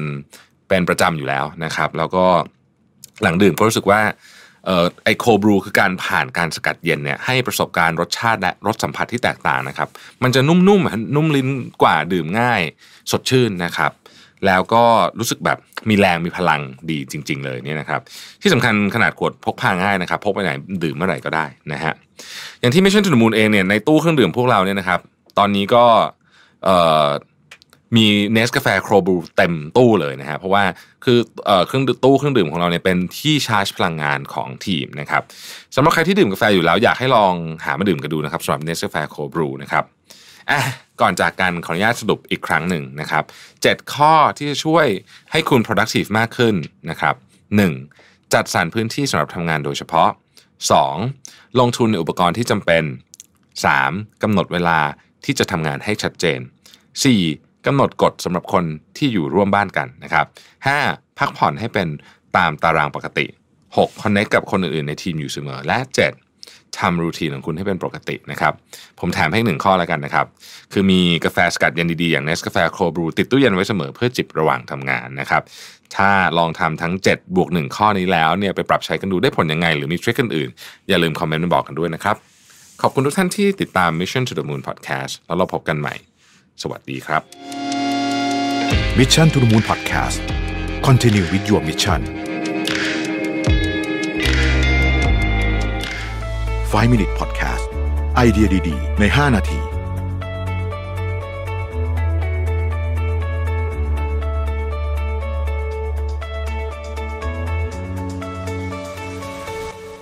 สวัสดีครับ 5 minutes นะครับ คำถามวันนี้คือรู้สึก productive ตอนกลางคืน แต่ต้องทำงานตอนกลางวันจะปรับตัวอย่างไรนะครับ อันนี้ก็คล้ายๆกับที่เราเคยคุยกันนะว่าจริงๆมันมีคนที่ที่เอ่อเรียกว่าเป็นนกคู่กันนะก็คือหัวสมองแล่นตอนกลางคืนนะครับเป็นช่วงเวลาที่มี will power เยอะนะครับคนสาย creative เป็นกันเยอะ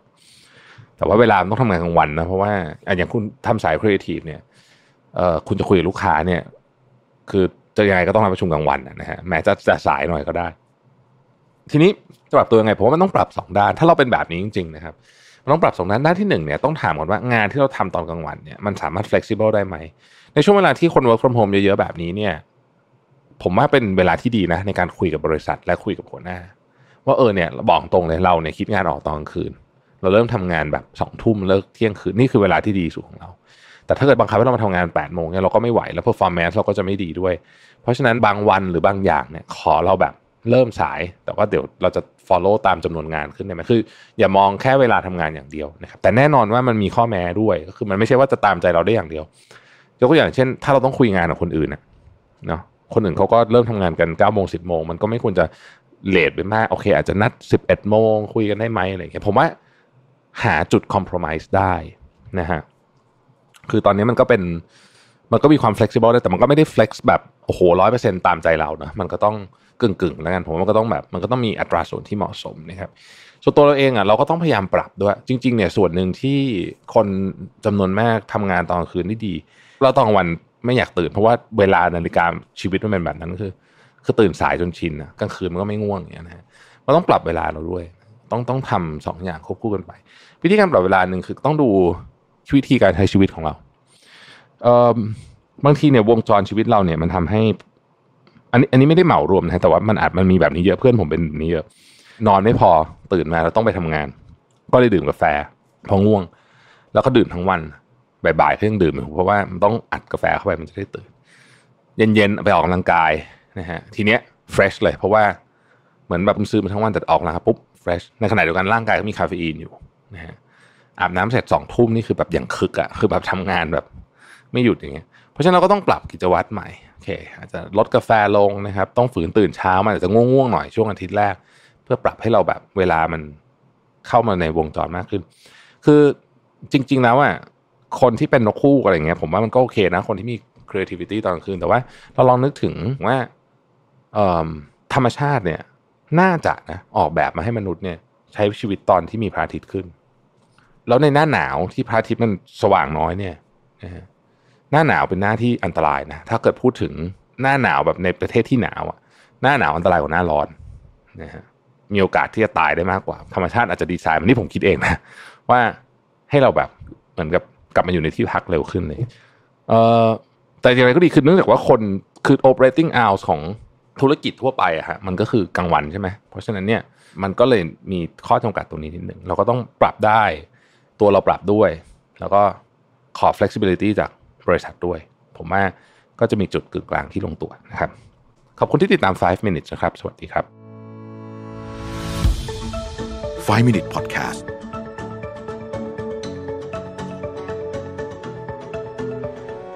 Mission to the Moon Podcast Continue with your mission brought to you by สีจันแป้งม่วงเจนทู คุมมันนาน 12 ชั่วโมง ปกป้องผิวจาก PM 2.5 อัปเกรดเพื่อผู้หญิงทุกลุก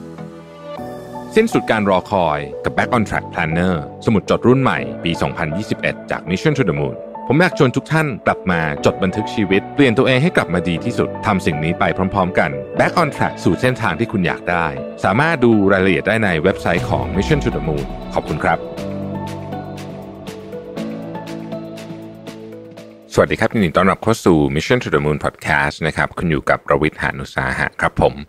วันนี้จะพูดถึงเรื่องของ Life Hack อันหนึ่งที่ช่วยเปลี่ยนแปลงชีวิตได้เยอะทีเดียวนะครับ เปลี่ยนแปลงเรื่องของ productivity ได้ด้วยเนี่ยนะครับ เรื่องนั้นก็คือเรื่องเกี่ยวกับสถานที่ ซึ่งเป็นผมเชื่อว่าเป็นเรื่องที่คนอาจจะไม่ค่อยได้นึกถึงเท่าไหร่นะฮะเวลาที่เราพูดถึงคำว่าการสร้าง productivity หรือว่าการการ การ read performance อะไรต่างๆนานาเหล่านี้เนี่ยจริง ๆ สถานที่เนี่ยสำคัญมากนะครับ มันมีงานวิจัยเยอะมากเลยที่พูดประเด็นเกี่ยวกับเรื่องของสถานที่สิ่งแวดล้อมกับ performance ของงานนะครับ เราอาจจะเคยได้ยินมานะว่าจริง ๆ สภาพแวดล้อมเนี่ยมันส่งผลต่อเราในแง่ของคุณภาพชีวิตนะครับแต่จริงๆแล้วเนี่ยมันส่งผลกับต่อเราเนี่ยในอีกหลายแง่เลยนะ ประสิทธิภาพการทำงาน ความรู้สึกอารมณ์ นะครับหรือแม้แต่สุขภาพนะฮะแต่หลายคนอาจจะรู้สึกว่ามันคงไม่ได้มีผลเยอะมั้งเนาะเราอยู่ที่ไหนก็คงจะทำได้เหมือนเหมือนกันนะฮะหรือบางคนก็อาจจะรู้สึกว่าสิ่งเหล่านี้มีผลเยอะแบบก็อาจจะรู้สึกพอสมควรแต่ว่าเราเราสามารถแก้ไขหรือปรับปรุงอะไรได้บ้างนะฮะเออต้องต้องพูดในประเด็นแบบนี้ดีกว่านะครับใครจะคิดว่าการออกแบบหรือว่าการตกแต่งภายในเนี่ยเป็นวิทยาศาสตร์มาก ๆ เลยนะครับ เพราะว่าส่วนใหญ่เนี่ยเรามักจะมองงานพวกนี้เนี่ยในลักษณะของงานศิลป์จะมากกว่านะฮะเวลาเราพูดถึงการตกแต่งภายในเรื่องความสวยงาม เรื่อง decoration เนี่ยเรามักจะเรามักจะรู้สึกว่ามันเป็นเรื่องของทางศิลปะซะเยอะแต่จริงๆแล้วเนี่ยมันมีความเป็นวิทยาศาสตร์อยู่เยอะเหมือนกันนะครับสภาพแวดล้อมที่ดีเนี่ยเชื่อมโยงกับวิทยาศาสตร์เนี่ยนะครับเป็นไลฟ์แฮกได้อย่างหนึ่งเลยทีเดียวนะครับ และนี่คือ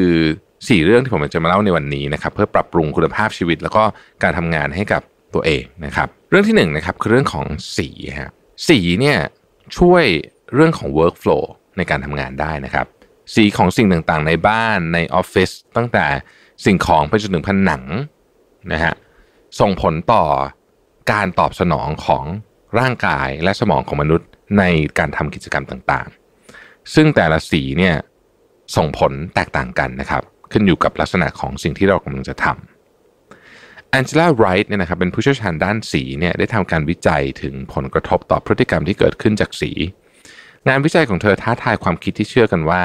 การตอบสนองต่อสีนั้นเป็นเรื่องเฉพาะบุคคลไม่สามารถคาดเดาได้นะครับแต่หลังจากศึกษาเนี่ยเธอก็พบว่าความกลมกลืนของสีหรือเรียกว่า color harmony เนี่ยที่ผสมผสานเข้ากับศาสตร์แห่งจิตวิทยา สามารถทำนายปฏิกิริยาหรือว่า reaction ได้แม่นยำมากกว่าที่คิด และแน่นอนว่าไม่ใช่แค่สีเท่านั้นที่ส่งผลกระทบนะครับ ความเข้มข้นก็เช่นเดียวกัน โดยความเข้มข้นสูงเนี่ยจะกระตุ้น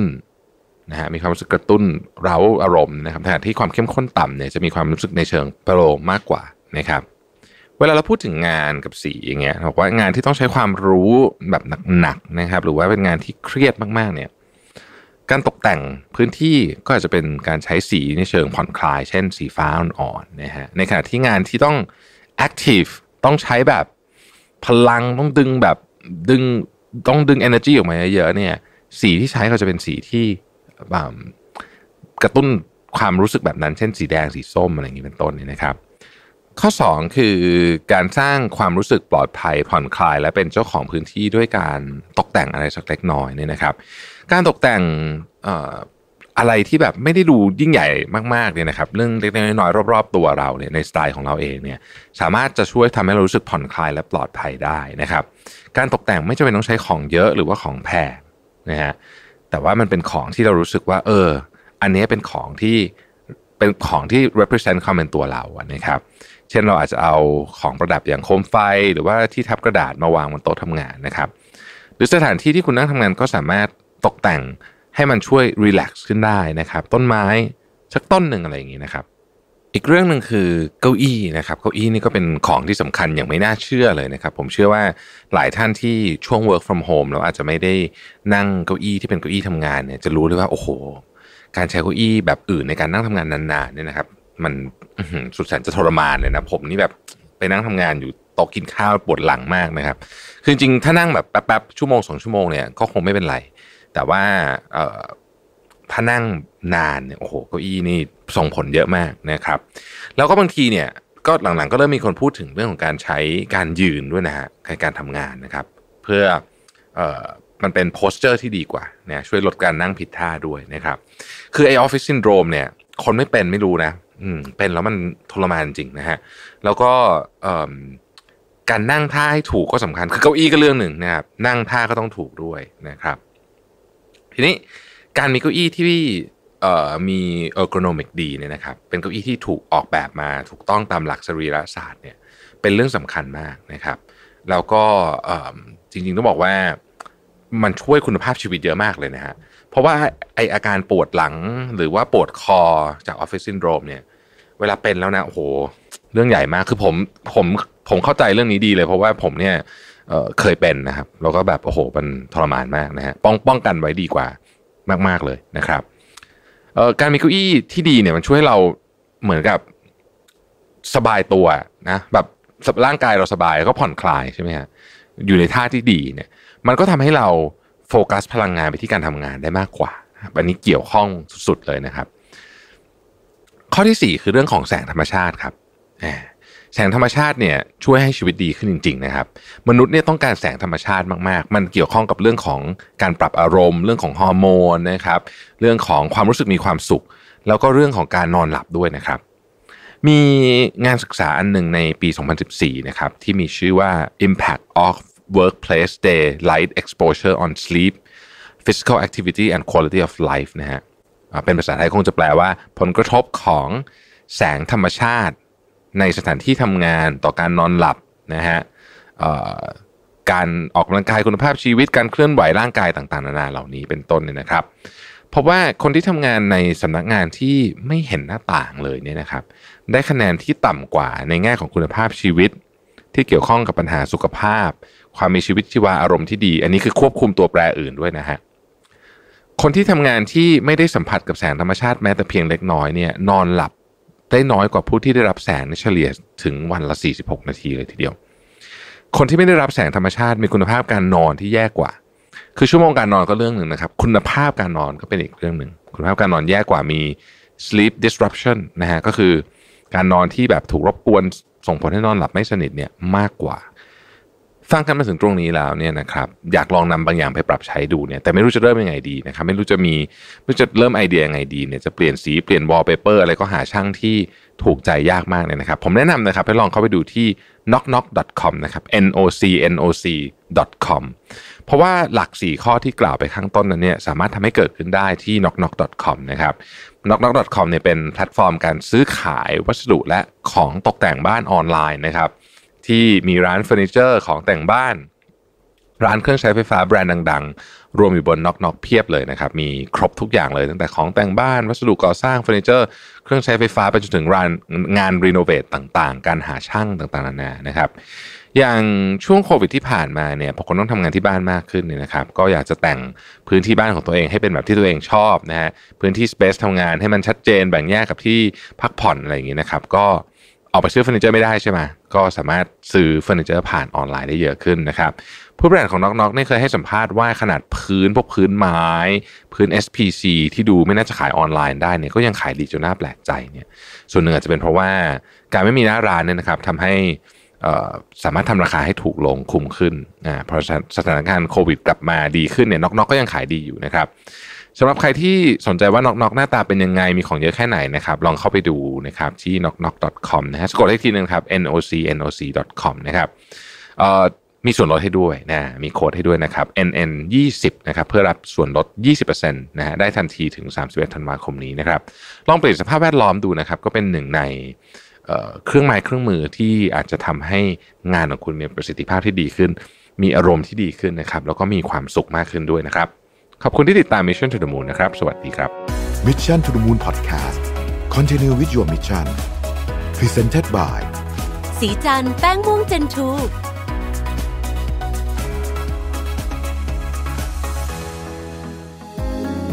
Mission to the Moon Podcast brought to you by สีจันสกินเอเซนเชียลคอมแพคพาวเดอร์แป้งแนบเนื้อบางเบา เป็นธรรมชาติ เนียนกริบ แนบสนิทผิว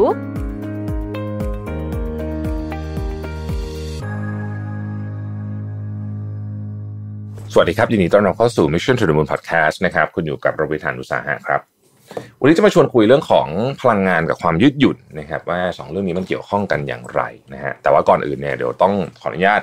เล่านิดนึงก่อนตอนตอนที่สักสองสาตอนที่แล้วมั้งผมก็ได้ถามไปในช่อง YouTube นะครับว่าชอบแบบเห็นหน้าหรือไม่เห็นหน้ามากกว่ากันเนี่ยนะฮะก็ปรากฏว่าเสียงส่วนใหญ่รู้สึกว่าจะชอบแบบเห็นหน้ามากกว่านะครับ ก็ ช่วงนี้ก็เลยจะลองอัดแบบเห็นหน้าดู แต่ก็จะมีสลับสลับบ้างเพราะว่าเวลาจะอัดแบบเห็นหน้าได้เนี่ย ก็จำเป็นจะต้องอยู่ใน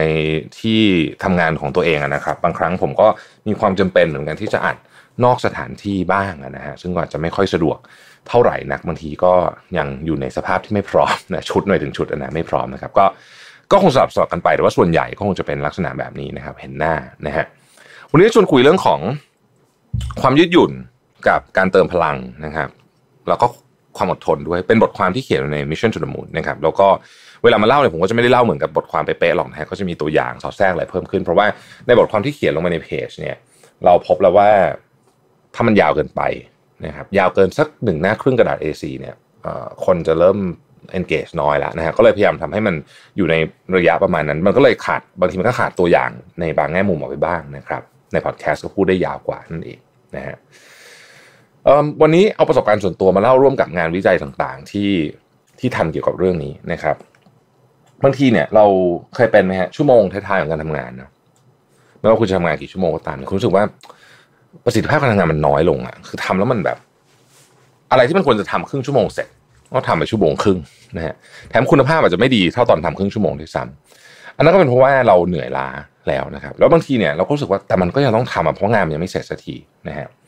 มันก็มีงานวิจัยที่เขาไปทำเรื่องนี้ บอกว่า เอ๊ะทำไมคนถึงมีความรู้สึกแบบนี้เยอะโดยเฉพาะในช่วงอาจจะสิบปีให้หลังมานี้เนี่ยนะฮะเขาพบว่าจริงๆเนี่ยมันไม่ได้อยู่ที่ความวุ่นวายของตารางเวลาอย่างเดียวนะฮะแต่ว่ามันมาจากความเข้าใจผิดเรื่องของความยืดหยุ่นนะครับแล้วก็ผลกระทบที่เกิดจากการทำงานหนักเกินไปด้วย มันมีความเชื่ออยู่อันหนึ่งซึ่งผมคิดว่า มีคนเชื่อแบบนี้เยอะ ผมก็เคยเชื่อแบบนี้ก็คือทำงานให้ยาวเข้าไว้ นานเข้าไว้ นะยิ่งอึดเท่าไหร่ยิ่งแข็งแกร่ง ยิ่งจะประสบความสำเร็จเร็วขึ้นนะเราต้องทำงานแบบยาวๆนะฮะไม่พักน้อยๆทำงานเยอะๆอะไรเงี้ยนะครับ แต่ว่าบางทีเนี่ยเราบอกว่าเวลาเราขาดการพักผ่อนไป มันก็ทำให้ความสามารถโดยรวมของเราเนี่ยประสิทธิภาพของการทำงานเนี่ยมันน้อยลง แต่บางทีเนี่ยเราก็ไม่รู้สึกว่าไม่เป็นไรขอให้เราทำเยอะเข้าไว้ก่อนหมายถึงว่าชั่วโมงทำงานเยอะเข้าไว้ก่อนนะครับมันคงจะดีเองแน่ๆเลย แต่ว่างานวิจัยหลังๆเนี่ยมันเริ่มชี้ว่าการทำแบบนั้นก็คือการฝืนลากๆๆเนี่ยนะครับ เราไม่มีระบบในการฟื้นฟูตัวเองที่ดีพอ การฟื้นฟูตัวเองนี่คือการฟื้นฟูทั้งร่างกาย ก็คือการนอนหลับพักผ่อนอะไรแบบนี้นะครับ หรือว่าทางการฟื้นฟูทางจิตใจด้วย การฟื้นฟูทางจิตใจเช่น เวลาคุณว่างคุณทำอะไรหมายถึงว่าตอนคุณพักคุณทำอะไร ตอนคุณพักเนี่ย อันนี้ก็เป็นรีเสิร์ชเหมือนกัน บางคนก็เล่นมือถือนะฮะไถฟีดโซเชียลมีเดียสักชั่วโมงหนึ่งบางคน ออกกำลังกายสองคนนี้เนี่ยแตกแตกต่างกันเยอะมาก คือเวลาพักที่ใช้เวลาว่างหลังจากการทำงานที่ใช้เนี่ย ออกกำลังกายหนึ่งชั่วโมงกับถ่ายมือถือหนึ่งชั่วโมงนี่ผมรับประกันว่าผลแตกต่างกันเยอะมากการถ่ายมือถือเนี่ย ยิ่งทำให้เรารู้สึก ต้องบอกว่าอาจจะเครียดหนักมากกว่าเดิมนะฮะไม่ไม่เป็นการพักผ่อนจิตใจ แต่ว่าการออกกำลังกายเนี่ยเป็นการพักผ่อนทั้งร่างกายและจิตใจด้วยนะครับ แนวคิดพื้นฐานทางชีววิทยาเนี่ยได้อธิบายถึงความสามารถของสมองในการฟื้นฟู แล้วก็รักษาความสมดุลอย่างต่อเนื่องนะครับ ว่ามันเป็นกุญแจไปสู่ความยืดหยุ่นที่แท้จริงนะครับ โดยเริ่มจากการทำงานเต็มที่นะครับ แล้วก็เมื่อรู้สึกเนี่ย keyword มีตรงนี้นะฮะเมื่อรู้สึกถึงความเหนื่อยล้า ให้หยุดพัก แต่ต้องพักจริงๆนะฮะต้องพักจริง ๆ ซึ่งซึ่งอันเนี้ย เป็นอันที่คนยุคใหม่เนี่ยผมว่าทำยากตัวผมเองก็มีปัญหาเรื่องนี้เหมือนกันนะครับ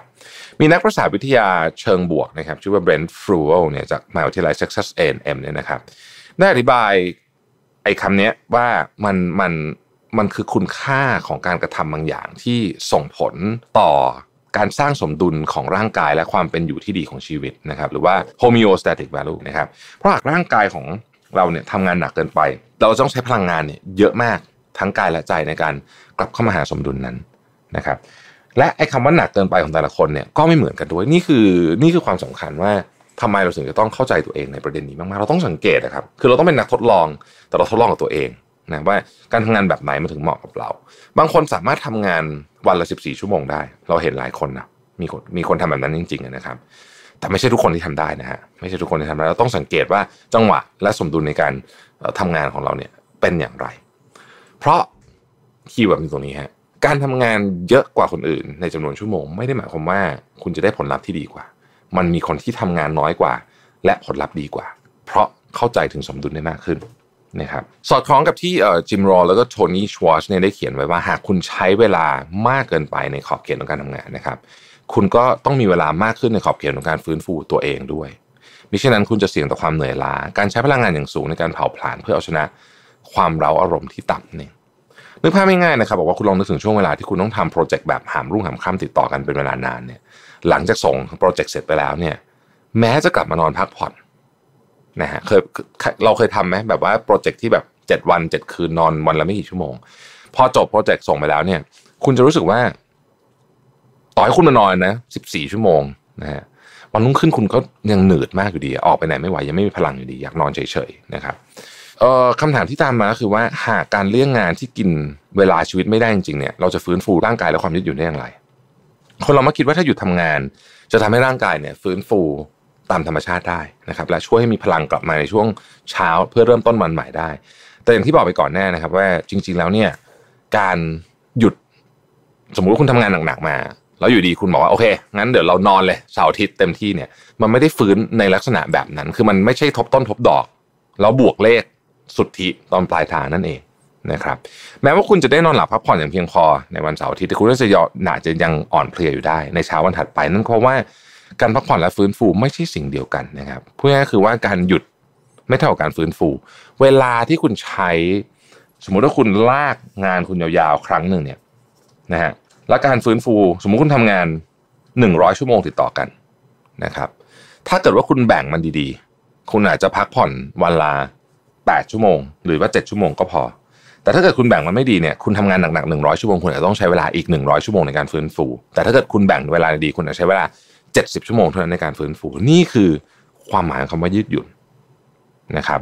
มันมีงานวิจัยอีกชิ้นหนึ่งที่ทำในปี 2014 นะฮะ ซึ่งบอกว่าการฟื้นฟูจากภายในหมายถึงว่าช่วงเวลาแห่งการพักผ่อนที่เกิดขึ้นในกรอบของวันทำงานเนี่ยอาจจะเป็นการตั้งค่าทำงานในรูปแบบการทำและหยุดพักเป็นระยะนะครับ การฟื้นฟูภายนอก ก็คือนอกกรอบเวลาทำงานนะฮะอันเนี้ยคือการนอนวันหยุดพักผ่อนต่างๆนานาเหล่านี้ เราต้องสร้างความยืดหยุ่นระหว่างวันหยุด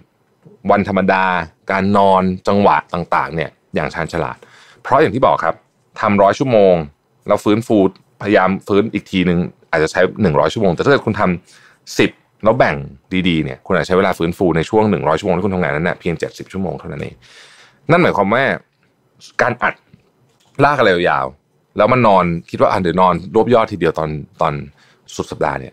วิธีเนี้ยไม่ work ไม่ work ในเชิงที่ว่ามันต้องใช้เวลาเยอะกว่า เพื่อผลลัพธ์ที่เท่ากันอาจจะแย่กว่าด้วยซ้ำนะดังนั้นเนี่ยความยืดหยุ่นในที่นี้จึงหมายถึงความยืดหยุ่นในการบริหารจัดการเรื่องนี้นี่เองนะครับ ถ้าใครอยากอ่านเรื่องนี้เพิ่มเติมนะฮะมี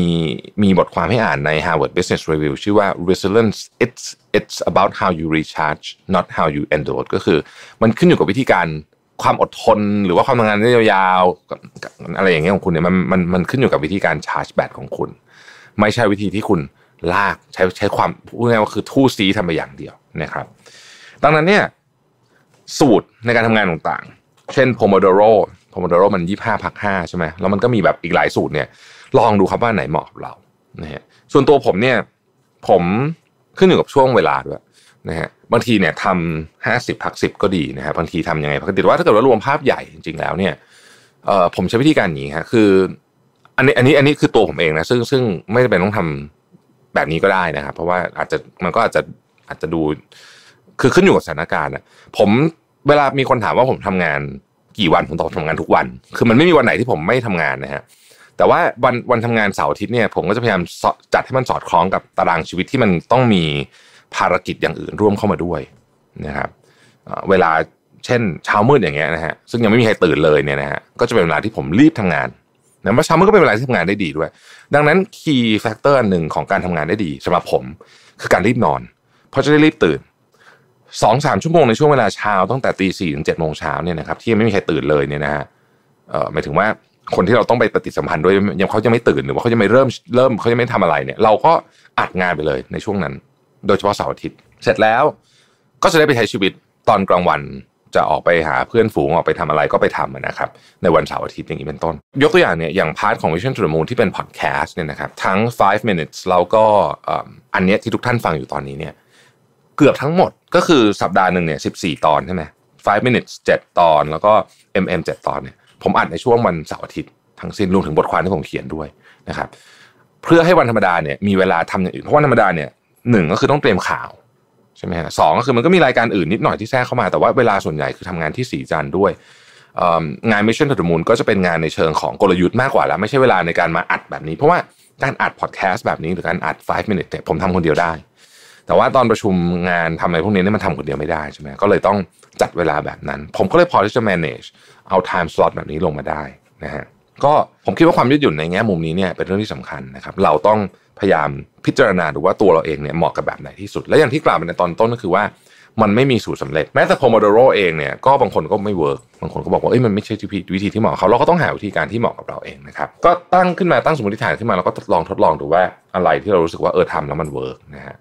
แล้วช่วงอายุก็เกี่ยวนะเออช่วงอายุก็เกี่ยว ในช่วงอายุหนึ่งเราอาจจะใช้วิธีการแบบหนึ่งแล้ว work พออายุมันเยอะขึ้นนะฮะวิธีการแบบเก่าจะไม่ work เราก็ต้องเปลี่ยนแปลงทดลองไปเรื่อยๆนะครับ เรื่องของความยืดหยุ่นกับพลังงานเนี่ย ผมคิดว่ามันเป็นเรื่องที่ทดลองเสร็จแล้ว แล้วเราเจอสูตรสำเร็จของเราเนี่ยโอ้โหคุ้มค่ามากๆนะครับ ขอทุกท่านโชคดีนะครับเราพบกันใหม่ สวัสดีครับ Mission to the Moon Podcast Presented by ศรีจันทร์ Skin Essential Series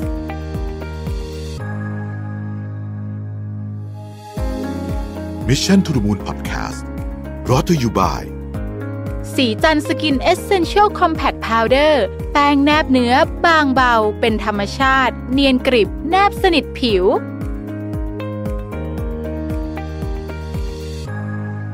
สวัสดีครับยินดีต้อนรับเข้าสู่ Mission to the Moon Podcast นะครับคุณอยู่กับรวิศ หาญอุตสาหะครับ เราก็วนเวียนมาถึงเรื่องของ productivity กันอีกสักตอนหนึ่งนะครับ จริงๆ ต้องบอกว่าเรื่องนี้เนี่ย ผมก็พูด เรื่อยๆนะฮะอยู่ใน Mission to the Moon เป็นการ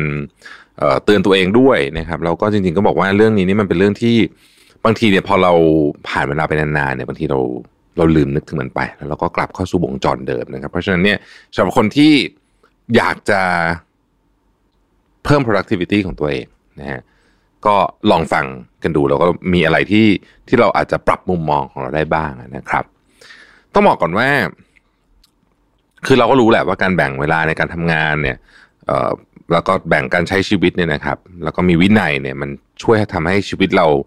สุขภาพดีนะฮะร่างกายแข็งแรงงานก็มีประสิทธิภาพนะครับ แต่ว่าเอาเข้าจริงแล้วเนี่ยในโลกปัจจุบันเนี่ยโดยเฉพาะคนวัยทำงานเนี่ยนะครับ มันเป็นเรื่องยากมากเลยที่เราจะแบบแบ่งเวลางานกับเวลาส่วนตัวออกจากกันได้แบบเป๊ะๆลงตัวอะไรแบบนี้เนี่ยนะครับ บางทีเนี่ยวันหยุดตอนกลางคืนนะฮะมันก็มีงานด่วนงานสำคัญเข้ามาแทรก ซึ่ง บางทีมันก็ปฏิเสธไม่ได้นะผมเองก็เคยต้องลุกขึ้นมาทำงาน คืนวันอาทิตย์แบบหลับหลับไปแล้วโทรศัพท์มาเลยก็มีนะครับหลายครั้งก็กินเวลาเสาร์อาทิตย์ของเราไปโดยไม่รู้ตัวนะครับ ซึ่งเอาจริงๆแล้วเนี่ยทำบ่อยๆ ก็ไม่ดีกับการใช้ชีวิตหรอกนะครับ ไม่ดีต่อประสิทธิภาพการทำงานโดยรวมนะฮะไม่ดีต่อเรื่องของความสุขระยะยาวนะครับแล้วก็แน่นอนไม่ดีต่อสุขภาพด้วยนะฮะวันนี้ผมอยากจะมาชวนคุยว่า ถ้าหากว่าการทำงานของคุณเนี่ย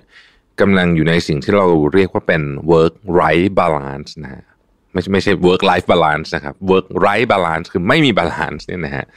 จะมีทางไหนบ้างที่เราสามารถจะปรับสมดุลการทำงานให้ดีขึ้นนะครับ เพื่อประโยชน์ต่อสุขภาพกายสุขภาพจิตนะฮะแล้วก็ทำให้ productivity เพิ่มขึ้นด้วยนะครับ เอาทีละข้อเลย ข้อที่หนึ่งแบ่งเวลาทำงานกับการพักผ่อนให้ชัดเจนนะครับ คือ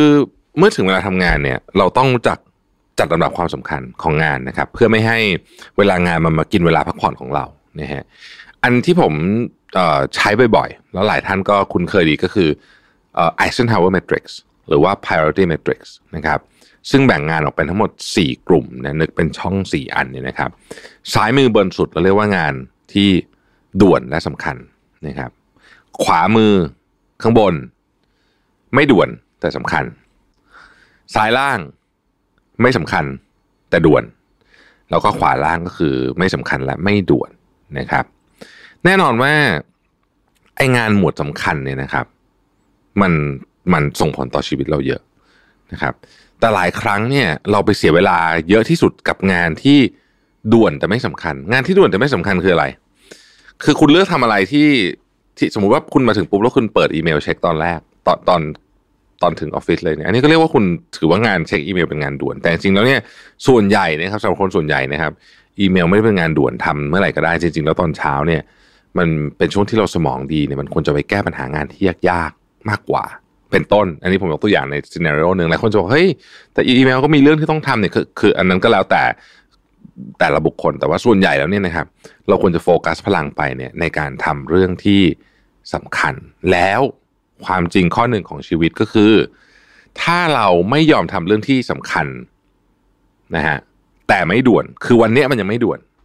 วันหนึ่งมันจะกลายเป็นเรื่องที่สำคัญและด่วน และเมื่อถึงตอนนั้น คุณไม่มีทางเลือกคุณต้องทำทันที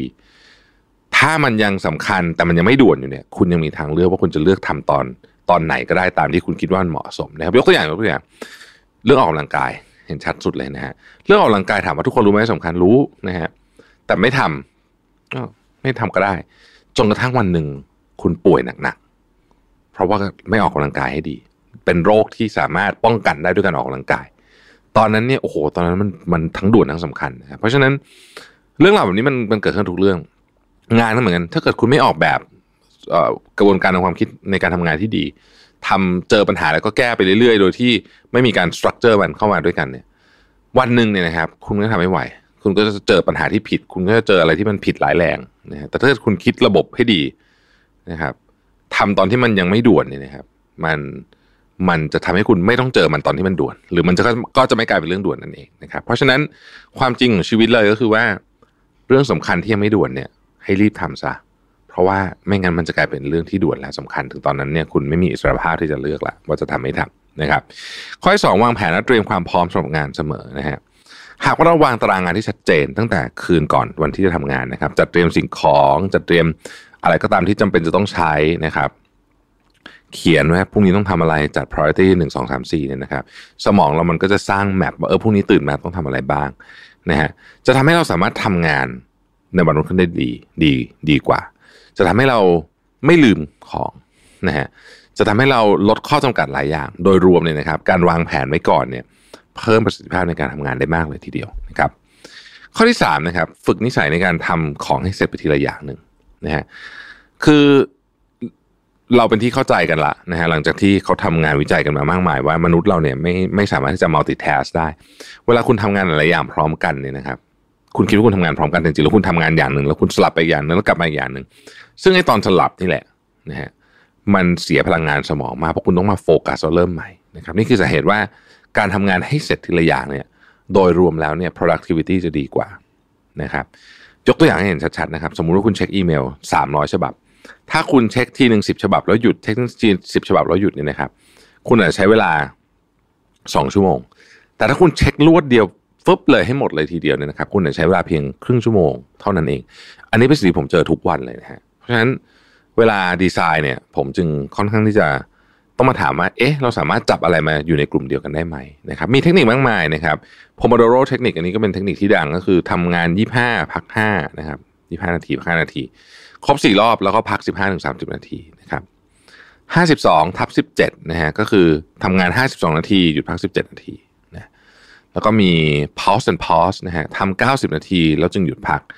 ซึ่ง 90 นาทีนี้ตามการวิจัยของ University of Florida เนี่ยถือเป็น วงโคจรการทำงานที่เราเนี่ยจะเพิ่มผลผลิตสูงสุดละนะฮะก็อันเนี้ยเป็นกระบวนการที่ที่ที่ผมคิดว่า work มากนะครับ แล้วก็จริง ๆ เนี่ยในในชีวิตของคนเราเนี่ยนะครับ วันหนึ่งมันมีงานเยอะมากคือถ้าให้คุณลิสต์จริงๆมันจะมีห้าสิบอย่างนะฮะสิ่งที่ผมทำก็คือว่าผมรู้อยู่แล้วว่าผมมีทางทำงานเสร็จห้าสิบอย่างคำถามก็คือ วันเนี้ยอะไรต้องเสร็จสำคัญที่สุดอะไรต้องเสร็จ มันอาจจะมีแค่สามอย่างนั้นนะเรื่องที่สำคัญจริงๆต้องเอาสามอย่างนั้นมาทำให้มันเสร็จก่อน เราค่อยเริ่มทำงานที่เหลือนะครับ อันนี้เป็นกระบวนการในการทำทีละอย่าง เพราะถ้าเกิดว่าคุณทำงานสำคัญอยู่แล้วคุณกระโดดไปทำงานไม่สำคัญแล้วคุณกลับมาทำงานสำคัญชิ้นเดิมซึ่งเมื่อกี้มันยังทำไม่เสร็จเนี่ยนะมันจะไม่เสร็จสักทีครับนะฮะข้อที่สี่ต้องบริหารสมองที่สองควบคู่ไปกับสมองหลักนะครับเดี๋ยวจะคุยให้ฟังว่าสมองที่สองคืออะไรนะฮะ ถ้าเราสังเกตหนังสือบทความจากหลายแหล่งจะพบว่ามีการแนะนำให้บริหารสมองหลักด้วยกันหลายวิธีนะครับไม่ว่าจะเป็นการนอนหลับพักผ่อนให้เพียงพอสำคัญมากๆตัวนี้นะครับ ซึ่งจะช่วยให้สมองเนี่ยแน่นอนว่าได้พัก เพราะสมองเราเนี่ยระหว่างวันนะครับโดยเฉพาะยุคนี้เนี่ยมันถูกกระตุ้นตลอดเวลาเพราะฉะนั้นการได้พักผ่อนอย่างเต็มที่จึงเป็นปัจจัยสำคัญมากที่ทำให้เรารู้สึกหัวโล่งนะครับ fresh ตื่นมาคิดงานได้อย่างมีประสิทธิภาพ ลองคุณนอนน้อยติดๆกันสักสองสามวันนะฮะคุณจะแบบมานั่งทำงานแล้วก็นั่งอยู่เฉยเหมือนแบบ นั่งอยู่แบบกว่าจะคิดเลยออกครึ่งชั่วโมง อาจจะเขียนอะไรได้สักเอ่อย่อหน้าหนึ่งอะไรแบบนี้นะฮะผมเคยเป็นนอนน้อย นอนน้อย ไม่ดีทานอาหารที่มีประโยชน์และหลากหลายนะครับ อันนี้ก็สำคัญมากเหมือนกัน ก็คืออาหารนี่มันส่งผลต่อสมองโดยตรงนะครับเป็นเป็นเป็นสิ่งที่ทำให้เราจะสังเกตดูนะว่าบางอย่างที่เรากินเนี่ยนะครับ อาหารที่มันแบบไม่ค่อยมีประโยชน์เนี่ยบางทีเรากินเข้าไปเยอะๆเนี่ย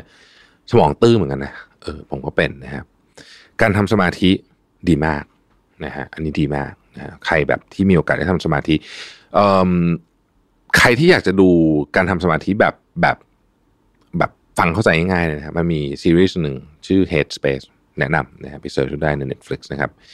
แต่ไม่ว่าอะไรก็ตามเนี่ยนะครับ เรื่องราวของการบริหารสมองหลักเหล่านี้เนี่ยก็ถือได้ว่ามีข้อมูลให้เรามาปรับใช้เยอะมากนะครับ วันนี้เนี่ยผมจะมาเล่าอีกเรื่องหนึ่งก็คือเรื่องของสมองที่สองซึ่งคนส่วนใหญ่ไม่ค่อยได้พูดถึง แล้วก็อาจจะละเลย การดูแลไปพอสมควรนะครับ สมองที่สองคืออะไรนะครับ สมองที่สองคือสมองช่องท้องนะครับ หรือบางคนเรียกว่าลำไส้นั่นเองนะครับสาเหตุที่ถูกเรียกว่าเป็นสมองที่สองเนื่องจากมันทำงานแบบอิสระจากสมองหลักนะครับ แล้วก็และกระดูกไขสันหลังนะฮะจึงได้จึงเรียกได้ว่าลำไส้มีสมองเป็นของตัวเองก็ว่าได้นะครับ ดยทีมนักวิจัยจากมหาวิทยาลัย Flinders South Australia เนี่ยนะครับที่ได้ทำการศึกษาเรื่องนี้เนี่ยพบว่าในระบบทางเดินอาหารทั้งหมดของเราเนี่ยนะครับมีเซลล์ประสาทอยู่มากมายมหาศาลจำนวนหลายล้านเซลล์เลยทีเดียวทำงานร่วมกันเหมือนตาข่ายนะฮะระบบประสาทในการควบคุมการเคลื่อนไหวของกล้ามเนื้อในระบบทางเดินอาหารทั้งหมด แล้วก็ติดต่อสื่อสารกับสมองส่วนกลาง หรือสมองหลักของเราอีกทีนั่นเองนะครับ ดังนั้นหากเราดูแลรักษาสมองที่ 2 หรือว่าลำไส้ของเราให้ดีเนี่ย จะทำให้ระบบต่างๆ ในร่างกายรวมถึงสมองหลักของเราเนี่ยทำงานได้อย่างมีประสิทธิภาพ การที่ทำการที่ลำไส้ของเราสมดุลเนี่ยนะครับ จะช่วยหลายเรื่องเลยทีเดียวนะครับสามเรื่องใหญ่ๆ อันที่หนึ่งระบบขับถ่ายทำงานได้ดีขึ้น ต้องยอมรับว่าบางทีเนี่ยไลฟ์สไตล์ของคนทำงานในยุคปัจจุบันเนี่ยนะครับโดยเฉพาะพนักงานออฟฟิศที่ต้องนั่งอยู่นานๆเนี่ยนะครับ มีการเคลื่อนไหวร่างกายค่อนข้างน้อยเนี่ย ก็อาจจะเป็นสาเหตุหนึ่งของการทำให้ท้องผูกได้นะครับ ซึ่งนอกจากส่งผลเสียทางร่างกายที่เราทราบกันดีอยู่แล้วเนี่ยนะครับส่งผลเสียต่อเรื่องของระบบขับถ่ายเนี่ยถ้าท้องผูกติดต่อนานๆเนี่ยนะมันส่งผลเสียต่อเรื่องจิตใจด้วยนะครับหดหูซึมเศร้าฉุนเฉียวง่ายเนี่ยมีโอกาสเป็นไปได้ด้วยนะครับการรักษาลำไส้ให้สมดุล จึงเป็นอีกวิธีหนึ่งที่จะช่วยลดอาการท้องผูก ช่วยขับถ่ายได้ดีขึ้นนะครับแล้วก็รักษาระดับอารมณ์ให้เป็นปกติพร้อม รับกับการทำงานยากๆที่จะมาเจอนะครับ อันที่สองคือเรื่องของการช่วยเสริมสร้างภูมิคุ้มกันนะฮะ ข้อมูลจากหนังสือลำไส้ดีชีวียืนยาวนะครับ เขียนโดยดรชัยอิ่งเจียนะครับศาสตราจารย์ประจำสถาบันวิจัย ชีวเคมีและอนุชีววิทยาของไต้หวันเนี่ยนะครับบอกว่าเนื่องจากลำไส้เป็นที่อยู่ของเซลล์ภูมิคุ้มกันกว่าร้อยละเจ็ดสิบซึ่งเรียกได้ว่าทั้งใหญ่และแข็งแรงที่สุดของร่างกายเนี่ยนะครับ ไม่ว่าจะเป็น macrophagy cell นะครับ T cell นะฮะเซลล์เพชฌฆาตหรือว่าภาษาอังกฤษคือ natural killer cell นะครับ B cell นะฮะอะไรต่างๆนานาเหล่านี้เนี่ยนะครับ ถ้าลำไส้มีปัญหาบ่อยๆ จุลินทรีย์ชนิดไม่ดีก็จะยกพลเข้ามารุกรานจุลินทรีย์ชนิดที่ดีได้ง่ายนะครับ ซึ่งหากว่าขาดสมดุลมากเข้าเนี่ยเซลล์ภูมิคุ้มกันก็จะล้มตาย และไม่ใช่แค่นั้นนะครับ หากมีสารพิษเข้าไปสะสมในลำลำไส้มากๆ ก็มีโอกาสที่สารพิษจะกระจายสู่อวัยวะอื่นได้รวดเร็วนะครับ จนอาจก่อให้เกิดอาการหรือโรคแทรกซ้อนตามมานะครับ เมื่อร่างกายไม่แข็งแรงแน่นอนว่าต้องส่งผลกระทบโดยตรงต่อการใช้ชีวิต ส่งผลกระทบโดยตรงต่อเรื่องงานเรื่องต่างๆนานามากมายนะครับ ข้อที่ 3 คือช่วยให้ปลดปล่อยฮอร์โมนไปยังส่วนต่างๆ ของร่างกายได้ดีขึ้น สมองที่ 2 ไม่ได้เป็นแค่ผู้ควบคุมอวัยวะในการย่อยอาหารเท่านั้นนะครับ แต่ยังทำหน้าที่ปลดปล่อยฮอร์โมนต่างๆ ที่มีผลต่ออวัยวะในระบบทางเดินอาหาร รวมไปถึงอวัยวะอื่นๆ ของร่างกายไม่เว้นแม้แต่สมองหลักของเรานะฮะซึ่งถ้าสมองที่2เนี่ยขาดสมดุลการส่งสัญญาณของประสาทจะช้ากว่าที่เราคิดมากทำให้เราตอบสนองแก้ปัญหา ยเฉพาะปัญหาเฉพาะหน้าแบบด่วนๆเนี่ยไม่ได้นะครับหรือว่าได้ก็ช้า ซึ่งอาจจะกระทบไปกับเรื่องของ productivity ในการทำงานด้วยนะครับ จากที่กล่าวมาเนี่ยนะครับจะเห็นได้ว่าลำไส้ที่สมดุลนั้นเนี่ยส่งผลดีต่อร่างกายและการทำงานอย่างมาก รวมถึงส่งผลดีต่อจิตใจด้วย แต่คำถามที่ผมเชื่อว่าหลายคนอยากรู้ก็คือ เราจะดูแลและบริหารไอ้สมองที่ 2 หรือว่าลำไส้เนี่ยให้มีสมดุลที่ดีได้ยังไงนะครับ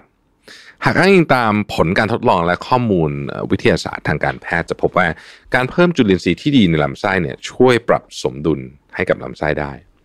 อย่างไรก็ตามถึงแม้ว่าเราจะสามารถหาแหล่งจุลินทรีย์ที่ดีได้จากการรับประทานอาหารหลากหลายชนิดนะครับ ไม่ว่าจะเป็น cottage cheese นะครับ sauerkraut นะฮะ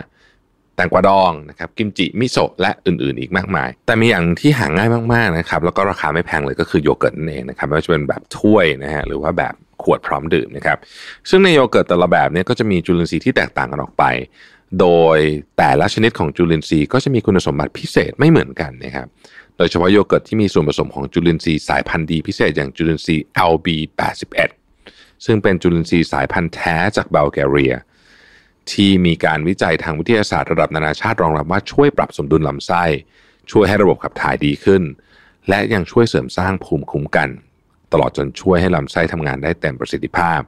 สามารถผลิตฮอร์โมนส่งไปยังอวัยวะอื่นๆ และสมองหลักได้ดีขึ้น ส่งผลให้การทำงานของสมองลื่นไหลนะครับ สามารถโฟกัสกับงานได้มากขึ้น เพิ่มประสิทธิภาพในการทำงานได้ดีมากขึ้นนั่นเองนะครับ อย่าลืมนะครับ ถ้าเลือกเพิ่มจุลินทรีย์ที่ดีให้ลำไส้สักหนึ่งตัวนะครับ ลองเลือกจุลินทรีย์ LB81 สายพันธุ์แท้จากบัลแกเรียเป็นประจำเพื่อสุขภาพที่ดี ทั้งในปัจจุบันและอนาคตนะครับ ขอบคุณที่ติดตาม Mission to the Moon แล้วเราพบกันใหม่ สวัสดีครับ Mission to the Moon Podcast Presented by สีจันสกินเอเซนเชลซีรีส์